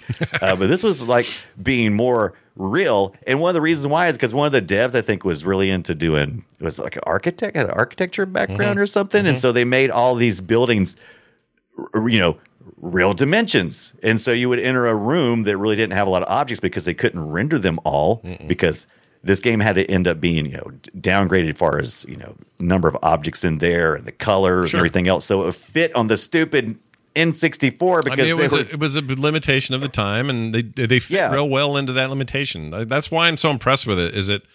It's not. You know, nobody looks at it now and thinks, "Ooh, it still looks like a brand new game." Not at all. But you look at it and realize this game 100% maximized what that damn device was capable of. right. Like, and did it it was style, and did it with panache, and it felt smooth, and it didn't feel jank. Yes. I mean, it was really something to see. And the My- fact that they could split that thing up into four screens and have that work somehow, these guys are and do it in six months. The guys are geniuses. I'm I'm kind of I'm kind of glad that I didn't have any nostalgia for this game going in. I knew it was a classic. I knew everybody loved it. I had checked it out before, but just briefly. Um, and I was so glad because before I even started playing, I started doing a ton of research about it because I wanted to contextualize my experience. I wanted to know what else was out. What was I comparing it to back in the day? And that really helped me help prime me to enjoy this game. And I had an amazing experience and I was blown away and laughing and giggling at stuff that's like, holy crap, this was brand new. No one has seen this. And this has been a fun this has been a great game. I've loved GoldenEye 007 and I want to finish it. And this would be the second game this on the N64 that we've done that makes me want to do speed runs. Oh, look at you! Are you going to become a speedrunner, Brian? You're going to be like a full on like uh, look how fast I I beat don't- Lincoln Time and I whatever. my my schedule will never allow me to be a competitive speedrunner, Mm. but I am interested in beating my own time. As a matter of fact, I was thinking about what I might do. I was thinking, oh, I might record it and then uh, make a tr- make that video a transparency layer on top of my new recording, so I can see. You remember kind of like, uh, like a ghost, a lot like of a ghost racer. yeah, a ghost, a ghost racing. Exactly. That's what Yeah, all, those- all those old video racing games always had like a, a ghost racer, and I was, I was, I love that about Yeah, the original. I think the original Wipeout on PS1 had a Was it Wipeout? mode. I- I Uh, think There's you're plenty right, of games yeah. that do. A ton of them have it, but that one in particular, or maybe I'm thinking there was an N64 game we may have to talk about one day. I don't know if it's a full subject, but it was weird. It was a Volkswagen uh, sponsored like a bug game. Do you remember this? okay. All it was I don't was- remember that, but it's, it kind of sounds like was it built on the uh, um, Midtown, Midtown Madness? Oh, I don't know. Like all I know is it was just like really good racing, but everything was VW bugs. That's the car. Okay, yeah, yeah. Different colors, I remember one called. I remember one called Viper. Do you remember that one? Oh yeah, and I had a Viper in it. It was all. It was a Viper. It was all Vipers all the time. all anyone And had was- and owned were Vipers. Yeah, Yeah. there it is. and Beetle the Adventure Racing. That's the game. That's an it? amazing racing game. We sometimes Beetle we get, Adventure Racing. Yeah, Do you, you- play as? Do you do you race as uh, Lindsay Lohan? no or nor Herbie. There's no like smart cars or anything weird like that. it's just like a really. ah, how do I explain that game? It's it's my f- look. I'll say it, and this will get me in trouble. My favorite game on the N64, or my favorite racing game, with by miles on the N64, was that game, beating, Really? including Super Mario 64, or uh, sorry, Super Mario Kart 64, which uh, I kind of actually hated for Right. one reason. That game rubber banded like nobody's effing business. Right. So you're getting past uh, freaking Bowser, and you're like, "Yeah, man, look at me." And then suddenly Bowser's there again, right before you're getting to the end. Now I know Mario Kart always has a little bit of cheapness with the blue shell and all that. I get it, but Right, that right. game in particular, it didn't matter how far ahead you were. Someone was going to catch up to you at the end because rubber band and f off. I hated it. Yeah. Yeah. But that Beetle Adventure That was easy. game, That was always easy to. So good. That was always easy to defeat. I mean, it's kind of like with the basketball games I would play. You just have to know when to not be in first place, and then bust back into well, first that's place. true. Except those games, at least they had a goal, which was to get more quarters out of you, like NBA Jam. Right, right, do right. That. Um, and they would have, you know, they'd miss all kinds of wild shots in the early game, but in the late game, they're hitting every three they take. It used to be frustrating, but you knew it was because, well, they want more of my money. In this case, Right. I already bought your damn game, Nintendo. Don't rubber band me to death. this is just bad. Anyway, Oh, I love it. Shadows of I the love Empire it. is also good on there. You're right, Chad. And also Diddy Kong Racing. Yeah. You know what? Diddy Kong Racing was better than Mario Kart. Uh, 100% agree with that. But there's something about that Beetle adventure game. I the- do want to the go back and VW play this. It, it, it very much reminds me of Midtown Madness, uh, but it, with Beetles and that and, and Viper and all those kind of games. I do want to check this one out. It's Yeah. uh, we got we're gonna have to get to some racing games. We haven't did it. We have not. We haven't did there it yet. Yeah, we haven't did We it. haven't did it. Yeah. we haven't did it, but we haven't done it. We haven't do it. But we can done Yeah, do it. we- We, can done do it. We can totally we'll done do we'll it. done do it before long, right? Yeah, oh, yeah. There's just so many good. And ones. maybe it's not Um, even. Maybe we don't even focus on like racing in general. Like we're just like, hey, what are some of the weird, more obscure things? Are the things that we have a special thing for? Like I don't know, the original Need for Speed on 3DO was actually pretty rad. Um, Right. Uh, uh, road Rage, like not Road Rage. What was it called? I think Road we ought to have a head-to-head battle of Viper versus Super Beetle adventure, whatever this thing is. We should totally like these branded ones that actually work. Yeah. that could be fun. Yeah, yeah, that might be fun. Yeah, Um, yeah. branded branded race games. Yeah, something like that. Yeah, something that's very specific to a particular. Yeah, I think this still even looks Brand. good. Look at the way these. I think it looks like- fantastic Yeah. considering that it's the N64. I mean, come on. And they had like some- alternate tracks. You could go through uh, shortcuts you didn't know were there. Uh, in some ways, like it it beat games like Burnout Paradise to the to some of those ideas. Like it's a rad game.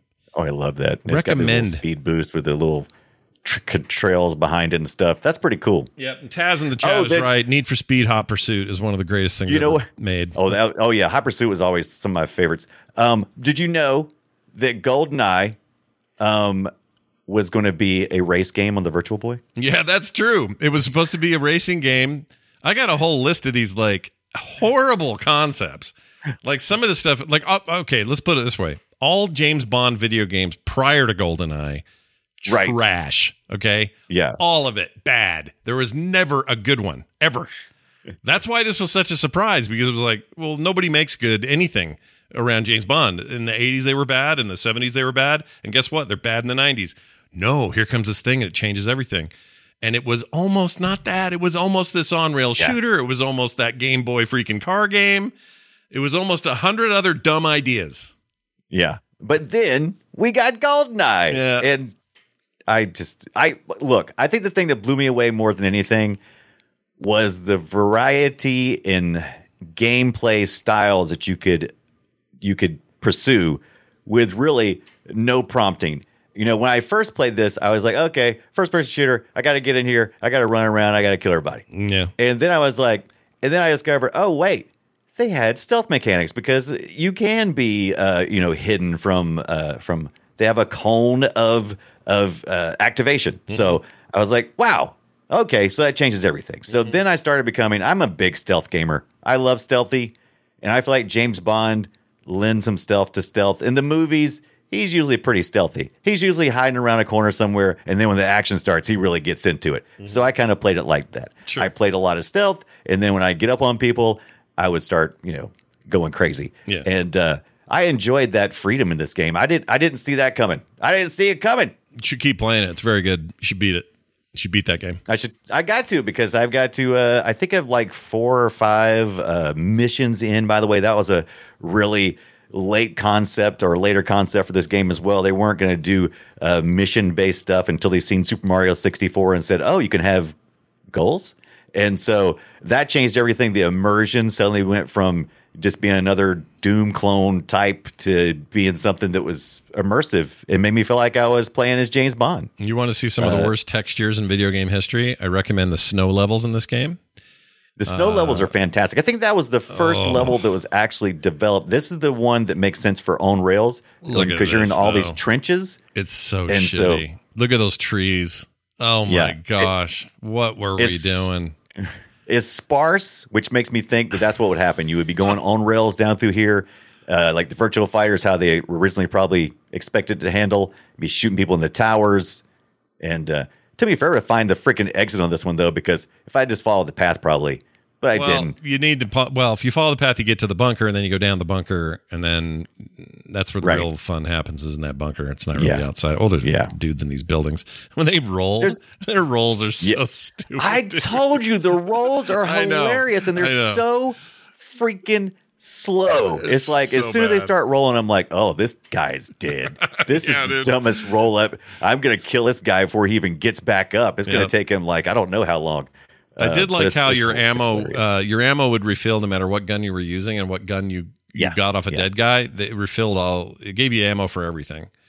I yeah, think. The, the ammo is usually most of the ammo is is cross gun compatible, right? If Yeah. you it doesn't matter. You just you get ammo and it'll fit in just about any gun. Yeah, it's real dumb. Uh, the other the other thing about the game is a lot of people don't know this, but the game basically was on auto aim.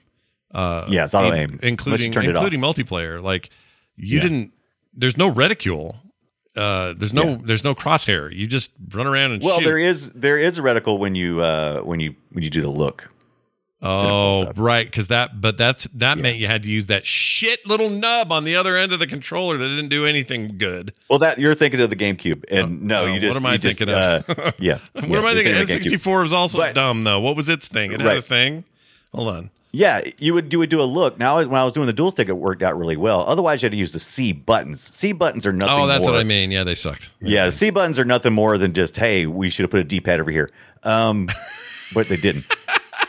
You're not Uh, wrong, dude. What a dumb right. design. Look at this thing. But you know, it, it they were trying stuff and it didn't always work out. But uh, yeah, it was. Uh, but yeah, your look mode with the reticle and stuff is pretty cool. That took your auto aim off, and like the sniper rifle, you didn't have the auto aim on that uh, when you went into the, which is important Yeah. uh, when you went into that mode. And the sniper rifle zooms a pretty good bit, and I was I was pretty impressed with that. Um, what I didn't like though is, like I said, it- there was a few inconsistencies with uh, some of the some of the characters. Some of them like were eagle eyed. Man, they could see me from halfway across the map, and other ones I could I could literally be right in front of them, slap them in their knees, and they're like, "Oh, oh, oh, you're here." yeah. Yeah, it, there was again that the AI was barely AI. Like Right. it was- But you're you're right that uh, that that snow level was very sparse, but it was it runs so really well ugly. because there's oh, it a ran lot great because the polygons there's like three polygons in there. There was the there was the ground Right. and these walls Right. that were painted like trees. It's yeah terrible. yeah. So Terrible. it was good. All right. There's a uh, for for those who maybe weren't aware, we don't. There's some footage of this somewhere. I can probably find it, but um, Xbox Live Arcade in the 360 era was going to make a arcade. Well, there, it was in development and almost done, like two months out of being finished. Basically, an upres redo of the entire game, top to bottom. Oh Um, That almost happened and then didn't get released. Um, and part of that was because EA, or not EA, Activision had gotten the rights to everything except for the original GoldenEye. And Yeah, so yeah. there was a huge fight over who got to do what, but they basically that's that's where GoldenEye Reloaded ended up getting Right. hatched and It- happened. it gets complicated because there are so many intellectual properties involved and different people. Like um, the reason why they pulled the James Bonds from the multiplayer uh, is because they it was going to be too much hassle for, uh, for to to get because they had the rights. Rare had the rights to use maybe not Rare didn't, but Rare had permission to use pretty much anything from James Bond lore but not the likeness of the actors because that would require a separate contract. And so they pretty much could do anything they wanted to do. Mm-hmm. But I don't know, like Oddjob and stuff. They ain't having trouble with those guys. I guess it's like, hey, he's not going to care. By the way, no Oddjob, too short. Whatever. I shoot everybody in the crotch anyway. For me, uh, Oddjob, I'm just going to shoot him in the head if if anyway. So why not? Just you can play Oddjob. I don't care. There's there are multiple projects also underway, currently underway, of people remaking the game in new engines. So if Yes. you, I'm looking at one right now, which is the Unreal 4 engine. Uh, Oh God, look at all that. Oh, ray tracing almost. Is that ray tracing going uh, on here? probably not ray tracing, but just you know better volumetric light and all that stuff. Yeah. Uh, it doesn't look insanely good, but it it somehow retains the Spirit. the jank Yeah. of the old game without looking like shit. Yeah. Um, I would play this if it was any kind of shape to be done. It's not released or out, but um, Yeah. I'd play this. Mod scene is like I said, the mod scene is huge. Let me see. There's uh, I'm gonna point some people to some website here. Um, where is it? I believe it is. Nope, that ain't the one. Uh, I had to post a loader later, I suppose. But there is a great mod. Oh, I think I know where it's at. No, I don't. Okay, never mind. Keep moving on then. Yep. The But, other, uh, the other thing I wish There's they a would there's do, a yeah I there's wish a they, whole mod scene for the N64. Oh, there's big big time, and I and, and those people look. They're going to be purists about the original platform and all of that. I'm actually more interested in what somebody maybe does with this game in this Right. regard. Like, take it, put it in, you know, the Crytek or the Unreal Engine or something Right. cool, but really be true to the original. Give me that full experience. Make some multiplayer that feels right. Like that, I'd be into that. That'd be great. I like. I think the thing's selling me on this one that we're looking at now is the simplicity of the architecture. It's just a bunch of square, uh, you know, hallways, and that feels right to me. When you start throwing in all the nice water effects and you know steam coming out of pipes and all that stuff, I'm like, okay, you've made it too complicated. That's what I liked about GoldenEye. Super not complicated. I just want to see some ugly people with these- polygon faces. Why do these bald doctor men all have boobs? What's going on with this? they, I don't. They all, but they all look the same too. There's all the same character. Oh, I love By the that way, though. That's what I loved about Half Life. Half Life have all those guys going, "Oh, hello, Yeah. Freeman, Freeman, meet me Oh, in the oh, thing, Freeman." And that guy was always the same looking dude. It was great. Yeah. I miss that I about wonder if they, games. I wonder who they mapped those after because uh, a lot of the rare game developers and, and people at Rare were the ones they scanned in for uh, use in the in the 007 GoldenEye. So oh, right, right, right. Yeah. Well, I wow, this stuff's endlessly fascinating to me because uh, name another N64 game that has this kind of lasting impression, and the ones you would probably name would Right. be. Oh, Zelda 64, maybe Mask, Right. Majora's Mask, maybe, but like Mario 64, you know, a couple of big two part, you know, a couple of big first party games. right, But What- this what makes is the it- one. what makes This it even the- better- This is the Yeah. game. This is it. yeah, this is it. That's what makes it so good. It's a it's a one. I mean, that's it. I mean, everything else is eh.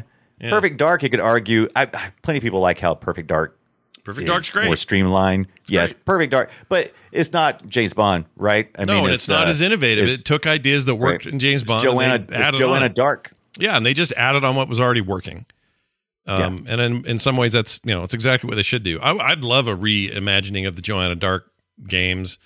Make a Yeah. new one, make it beautiful, ray trace the hell out of it, make it this amazing Series X, uh, Yeah. you know, PC showcase because Microsoft still owns the rights to all that shit. And I feel like that would be, all a in. better. Yeah, I I like to see that modernized because there's nothing precious about it, right? I mean, Perfect Dark is just It's, just perfect better. dark. I mean, some people Yeah. feel precious about it, but you're right, not as much as this. This thing's got like Right. sacred, you know, don't mess with the golden eye. Golden eye's the Don't the, touch the. OG. Uh, don't touch my golden eye, if you know what I mean. Yeah, don't touch me. My- Gross. I Don't don't, touch me, my golden golden eye. eye. Yeah, don't, we never, went sh- too far. never show Oh, me your golden way- eye. Yeah, go ahead. Right. By the way, there's some things I wanted to do. The, this game also made me want to order, finally order that Rumble pack for my N64 controller because this was one of those uh, early on Rumble packs that you would get with the N64. Did you do it? and I I haven't ordered it yet because I'm trying to find the right. There's some. There's just too many. There's just too many choices out there, and uh, the price difference is it's, it's just not great enough that I can't. I just can't find a good one. Uh, anyway, um, originally the some one of the suggestions. Yeah. One of the failed suggestions about this game, and you may know this bit of trivia, but I just thought it was fascinating, and I want to try it. It's the reason why I'm going to tell you about it.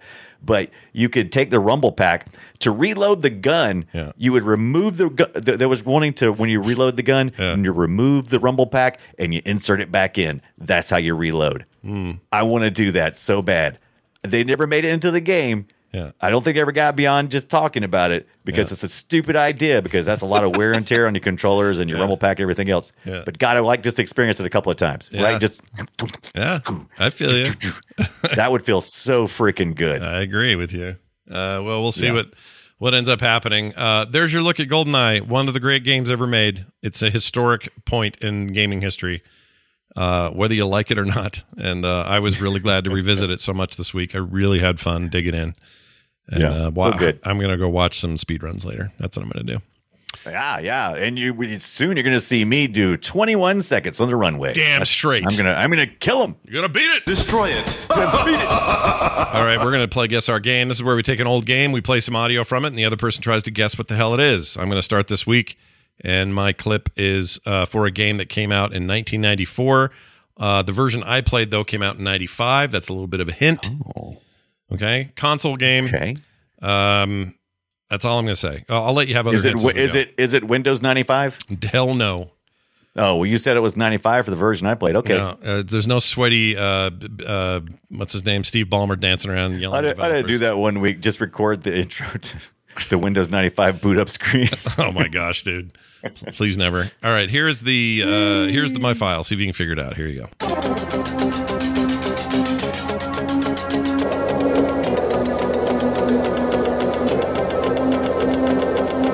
Say this is just kind of intro flavor music here, but here comes actual like get going stuff here.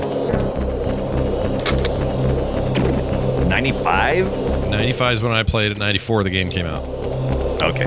But I, when I say I played it, I played it on a platform where a version of it was made with some enhancements.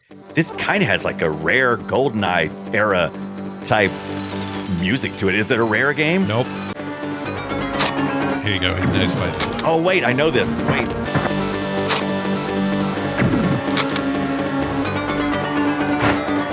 What's that? What is that? I know that one. Do you know it? I, I yeah, that. I, I know that noise. Did someone in the chat already say? Oh, someone knows it. Don't look. Somebody knows it, but uh, it is definitely not Choplifter. Is what I wanted to get out in front and say. It's not Choplifter.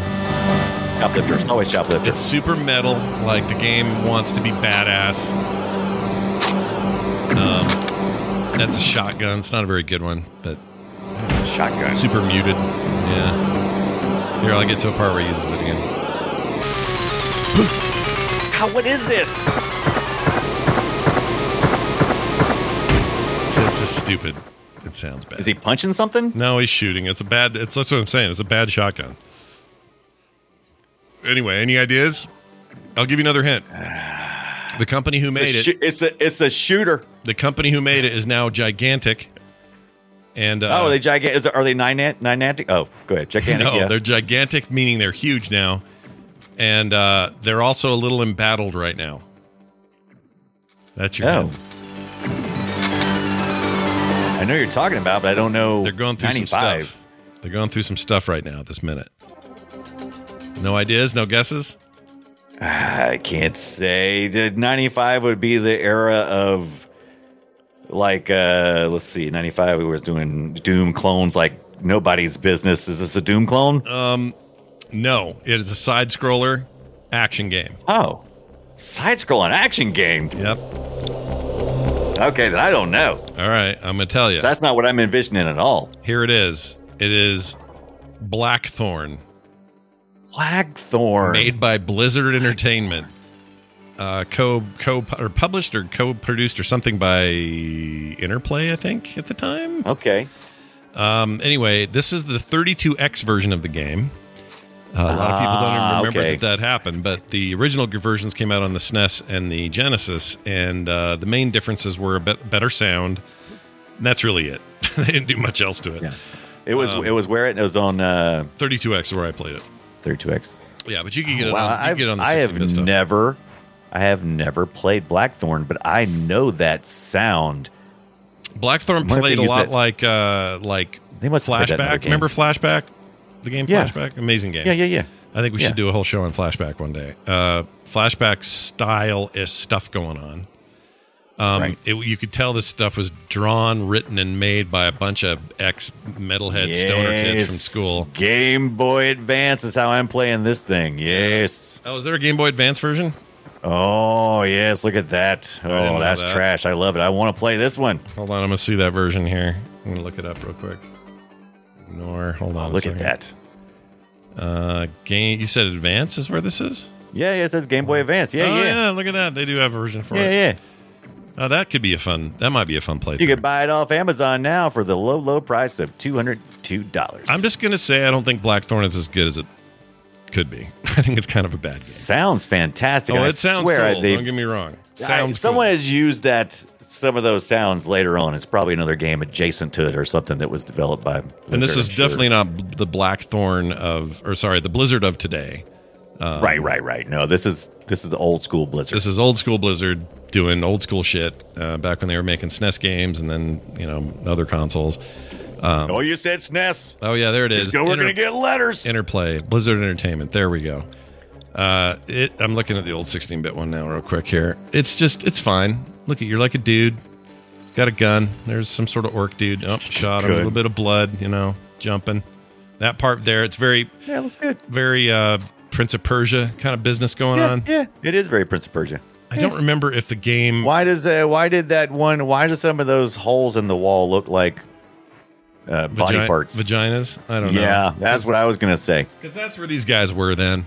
Right. Ooh, password saves. Sweet. Maybe there's uh maybe there's something here about culture, video Right. game culture, and now they snuck video snuck vaginas into the wall. Maybe we should have known then. here. Some something like a vagina. Yeah, maybe that Oh, would be a oh, I didn't like that. Uh, so he, when you leave a screen, uh, when, and when the weapon is thrown at you, when you leave the screen, it's supposed to re, re uh, reset when you come back in, not hit you immediately. That's stupid. Well, you know, it's I mean, this actually makes me want to play it again because there is some cool stuff in that game. But Yeah, it's pretty it also had a hide behind the wall thing. He just Yeah. did it, where you just I miss back- heroes who wore blue jeans and wife beaters. I know, Oh. dude. It's so stereotyped. Where's Duke at? Has anybody seen Duke? so weird. Such a weird I think game. Blizzard think Blizzard stole him. Were you I think- anybody seen Duke? I think they might have stolen him. All right, I'm going to play yours now. Do you remember what it is? Actually, I do have to look it up again because I was like, oh shoot, what did I put in here? I love when you do But, uh, that. All right, yeah, I'm yeah, going to but I play figured- it. I figured it out. I All right, figured I'll it play out. it. Let's see if I can Yeah. get it. We now have 12,000 treasure, or is it 14,000? What about this Gnasty Gnorc character? Now, I understand he's found a magic spell to turn gems into warriors for his cause. I'll take that question. Gnasty Gnorc is a simple creature. Simple? He has been contained in a remote world and is no threat to the Dragon Kingdom. No threat! To the Dragon Kingdom. Is ug- ugly? That does it! Uh, Giver says King's Quest. it's not. Is it a? Is it an adventure game like that though? Yeah, like yeah, yeah. Adventure game, but it's not like that. Not that kind of adventure. oh, not point and click adventure then. No, no, no, no. And this is not what year? Sorry, I didn't ask. Uh, 1990 of eight. Hmm. 98. What that been? I had to cut a little bit short because they started saying the character's name. There's another clue for you. Uh, Threat. this is too early It's for three. like- It's yeah, it's three days early. 3D. It's a platform game. Yeah, Adventure. yeah. Got a little adventure in there. Adventure. Yeah. Uh, I don't know. I'm completely Yeah. lost. I have no. Give me another I- hint. P- uh, um. PS1. Oh, dragons. Um.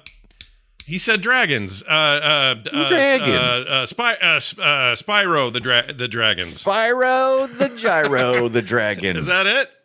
That's it. Spyro the Ah, Dragon. got it. Uh, There's a remaster of that that's quite good. A trilogy. Oh, thing. I love the trilogy. I purchased it. No regrets. Um, Spyro still looks really good. I played this on that uh, MiSTer that I was talking about earlier. Uh, that was one of the one I played uh, very early on Yeah. with the PlayStation emulation. It is still looks good Yeah. compared to other PlayStation games. It's yeah, it's No, that's, good. And, That's awesome. I, I, Yeah. kind of in the mood. Those were good games. They were great. Oh, they were so good, and I can't recommend that reignited. I think is what it's called. It's it is it's on it's on Steam. Let me see. Yeah, reignited trilogy, Yeah, and uh, it is it is fan freaking tastic, and it is also forty gigabytes of space. good lord. You better have some space on your thing there. I guess Very positive. 40 gig, 40 gig is, I mean, that's three games, so divided up. Yeah, and it's a dollar per gig. So it's forty bucks still. Look at that. a dollar a gig. Yeah, but let me tell you how popular it is. Yeah? 64 of my friends already own this game on Steam. That's almost all of them. I should get it. I have a bunch Yeah. of friends I don't even know on Steam. I, I always did the like accept everybody. I kind of regret it because now I don't know how to clean Right. it up. It's kind of a mistake. Oh, it's hard. You got to go one by one. Um, It's hard. All right. Well, I think I, it means I win this week and you lose. You win this week. You win this week, Johnson. Take that, Johnson. All right. Now let's do these uh, these emails. Welcome to the treasure room. Here's one from Nate. Uh, he sent the email into uh, playretroshow at gmail.com, and his email goes thusly Hey guys, I'm one of the people that saw the recommendation on Podcasts. I think he means Pocket Yeah, Pocket Cast. Yes. Oh, sweet. We got a Pocket Cast. We do. We love that. That was so nice of them to show to showcase us Yeah, that first couple of weeks. little It was love. Mm-hmm. really nice. Says I'm really loving it. Currently on a run and gun show. Request. I don't know if it deserves a whole show, but I swear I put more quarters into Gauntlet than into any other. Not only were the mazes fun and the huge uh, numbers of enemies were awesome, but the teamwork was great. Nate. Well, Nate, I guarantee you we will be doing Yes. a Gauntlet episode. 100%. Yeah. Gauntlet. Gauntlet has been one of the most requested games we've uh, probably received, and yes, we're definitely do Gauntlet. Well, I've just been trying to figure out a does Gauntlet by itself have enough for an episode, and if not, what do we bundle it with? I mean, I've got so much love for Gauntlet. I'm the same way. I put so many. It's one of the games at the arcade I just just. I think we have an angle on it. The angle is an, is not uh, well. Th- here's my take on it. The angle should be not just Gauntlet, but what did Gauntlet do? Because Gauntlet Gauntlet, Gauntlet informed do? an entire you know genre of m- stuff moving forward. What is what even is Right. an action RPG? What are RPG elements in the 80s? Did we even know what the hell that shit was supposed to be? Did D&D Right. players uh, recognize this for what it was? Kind of an action offshoot of what they had been doing turn based over a table all those years. Like, there's so much to say about the future of things. Does Diablo exist without something like this? Probably not, or at least not Right. the, the exact form we got it. Like, in a lot of ways, this is proto Diablo. This is proto action RPG. I think it has a huge place in the history of games. And I think if we took that angle on it, a little bit like Yeah. what we did today, it- uh, it would work. It was arcade. It was arcade staple as well. I mean, it was always there for. I mean, uh, the entire time I went, no matter what games came and left, they it seemed like Gauntlet was always there. It just it just remained. Do you remember this sound? Here, let me find it. Um, Gauntlet. If I is it here? Gauntlet. People make me, people make covers out of all uh, covers of it all the time, but I just want to hear the original here. Uh, can't find That it. Gauntlet reboot years back was really fun as well. I mean, it wasn't the original Gauntlet, but it was still good. Let me see if I can find the arcade version of it. Okay, I think this is the sound it made. Let's see. Wait. Oh shit, this isn't working. Big buck. Uh, you know the kind of like it would call out to you to make you come on. Oh yeah, yeah. The attract mode. yeah, attract mode. Can I not Yep. find? Get over here. Is that it? No, that's definitely not it. I can't find it, but it was like this. Wizard says, get over here. Oh, am I thinking? Of, you know what I'm thinking of is Marble Madness. I keep doing that. Oh, that's hilarious. We had to do Marble Madness just for the simple fact that Scott needs to do Marble Oh. Madness. Then we need to talk about. Uh, uh, we'll we'll tie that in with all trackball games. How about that? That's fine, but man, Marble Madness as a arc as a high school experience for me, that thing ate all my quarters, Right. took all my money, all of it. Right. How many other games from then do I remember the music from? It's insane. I love it. Yeah, I love yeah. Marble It was our, it was life. It was life. It was life. So anyway, uh, future Nate, Nate, will hold. thank you, Nate. Absolutely, we'll be doing something with uh, Gauntlet. Promise that's coming. Uh, Gaspar wrote in and says Scott and Brian I have Oh. so many memories of Faxanadu from my childhood. Uh, I don't know what that is. Hold on. That we've actually this is the second time I've heard about Fix. Maybe maybe Gaspar is just really uh, vocal about it, but I think he's not the only person that's uh, uh, requested. Oh, yeah, it's a. NES game. It looks like uh, Yeah, Hudson yes, Soft made game. it. Action role playing platform adventure game from the Family Computer, Mm-hmm. Famicom, Nintendo Entertainment System, licensed computer. Blah blah blah. Let's see here. Um, uh, it was a first party title under license from Hudson Soft. Mattel distributed the game in this in the uh, European uh, stuff. It was a spin off or side story of Xanadu. Which is the second installment of the long-running RPG series. The problem is we had our own Xanadu over here. And it wasn't a game. It was a stupid show. Right, right, movie. right. Anyway, It's something means something totally different he in the says, states. he says, I would spend days at a time trying to get through it. It was the first side scrolling RPG I was exposed to at the ripe old age of eight ish. And I, uh, it was truly, sorry, it was truly impossible and never got to finish it. I would love to know if you guys ever played it and what you think. Your show is inspiring me about the games of yore and bringing up lots of nostalgia. I love the show. Gaspar or Gaspari. I'm not sure how you say her name. Um, I never played it. No, I, I, didn't, even know it existed. but yeah. looking at the screens, I'm like, wow, this is such a colorful game. What a great, uh, what a what a great setting this is. And, and I've I've seen it before because it's been recommended before, but yeah, I think I think it's definitely worth a look.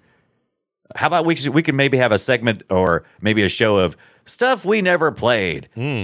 Yeah. first time it first first playthrough. That's what we always do on Twitch, right? It's first time playthrough of uh of this game. So I'm I'm interested in this one. This is also a good recommendation. I guess there's a remastered version of this. I didn't know that. Uh it looks like it, yeah. And a lot of fan Uh, art. People people who love it love it. So that looks remastered to me. Yeah. Well, yeah, okay. I'm interested. I'd never heard of it, so I, Right, would, right. I wouldn't mind playing Faxanadu. It's a terrible name.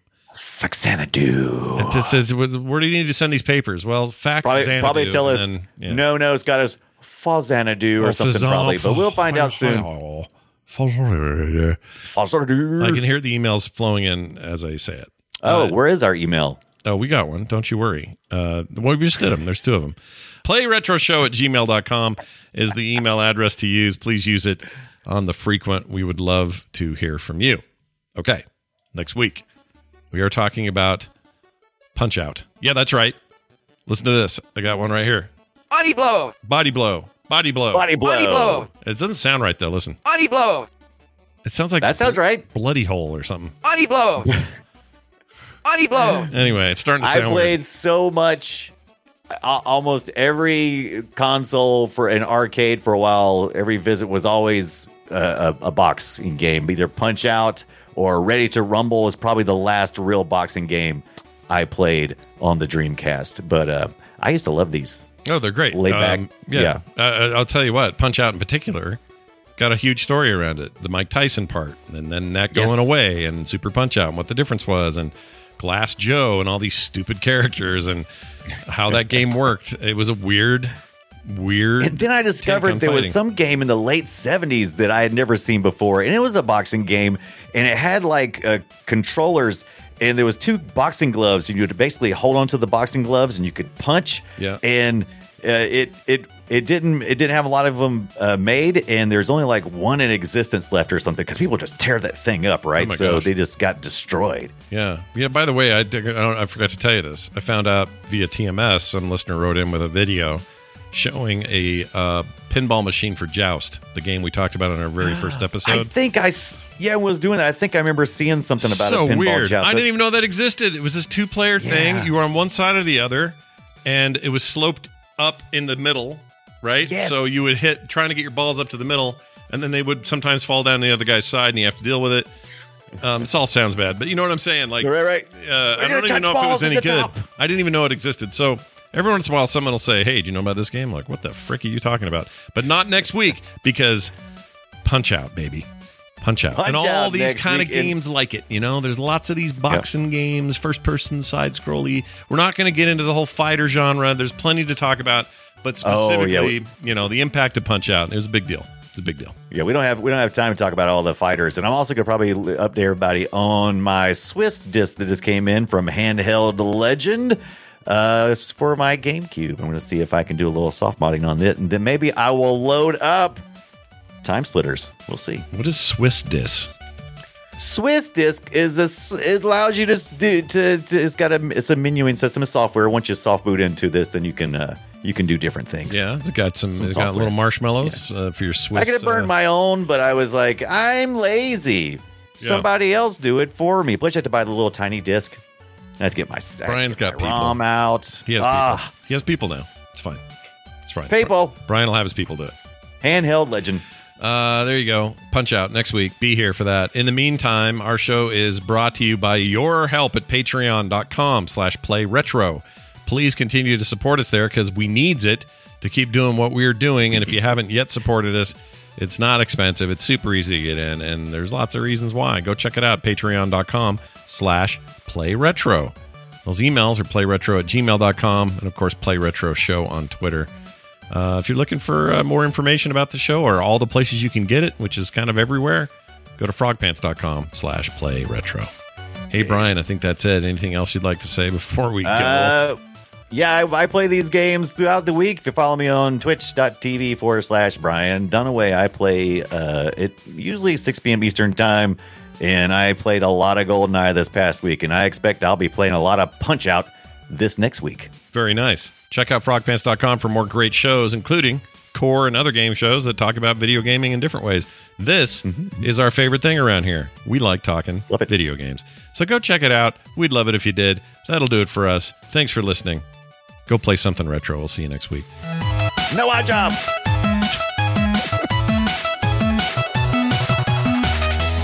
Odd job is OP. This show is part of the Frog Pants Network. Yes. Get more at frogpants.com.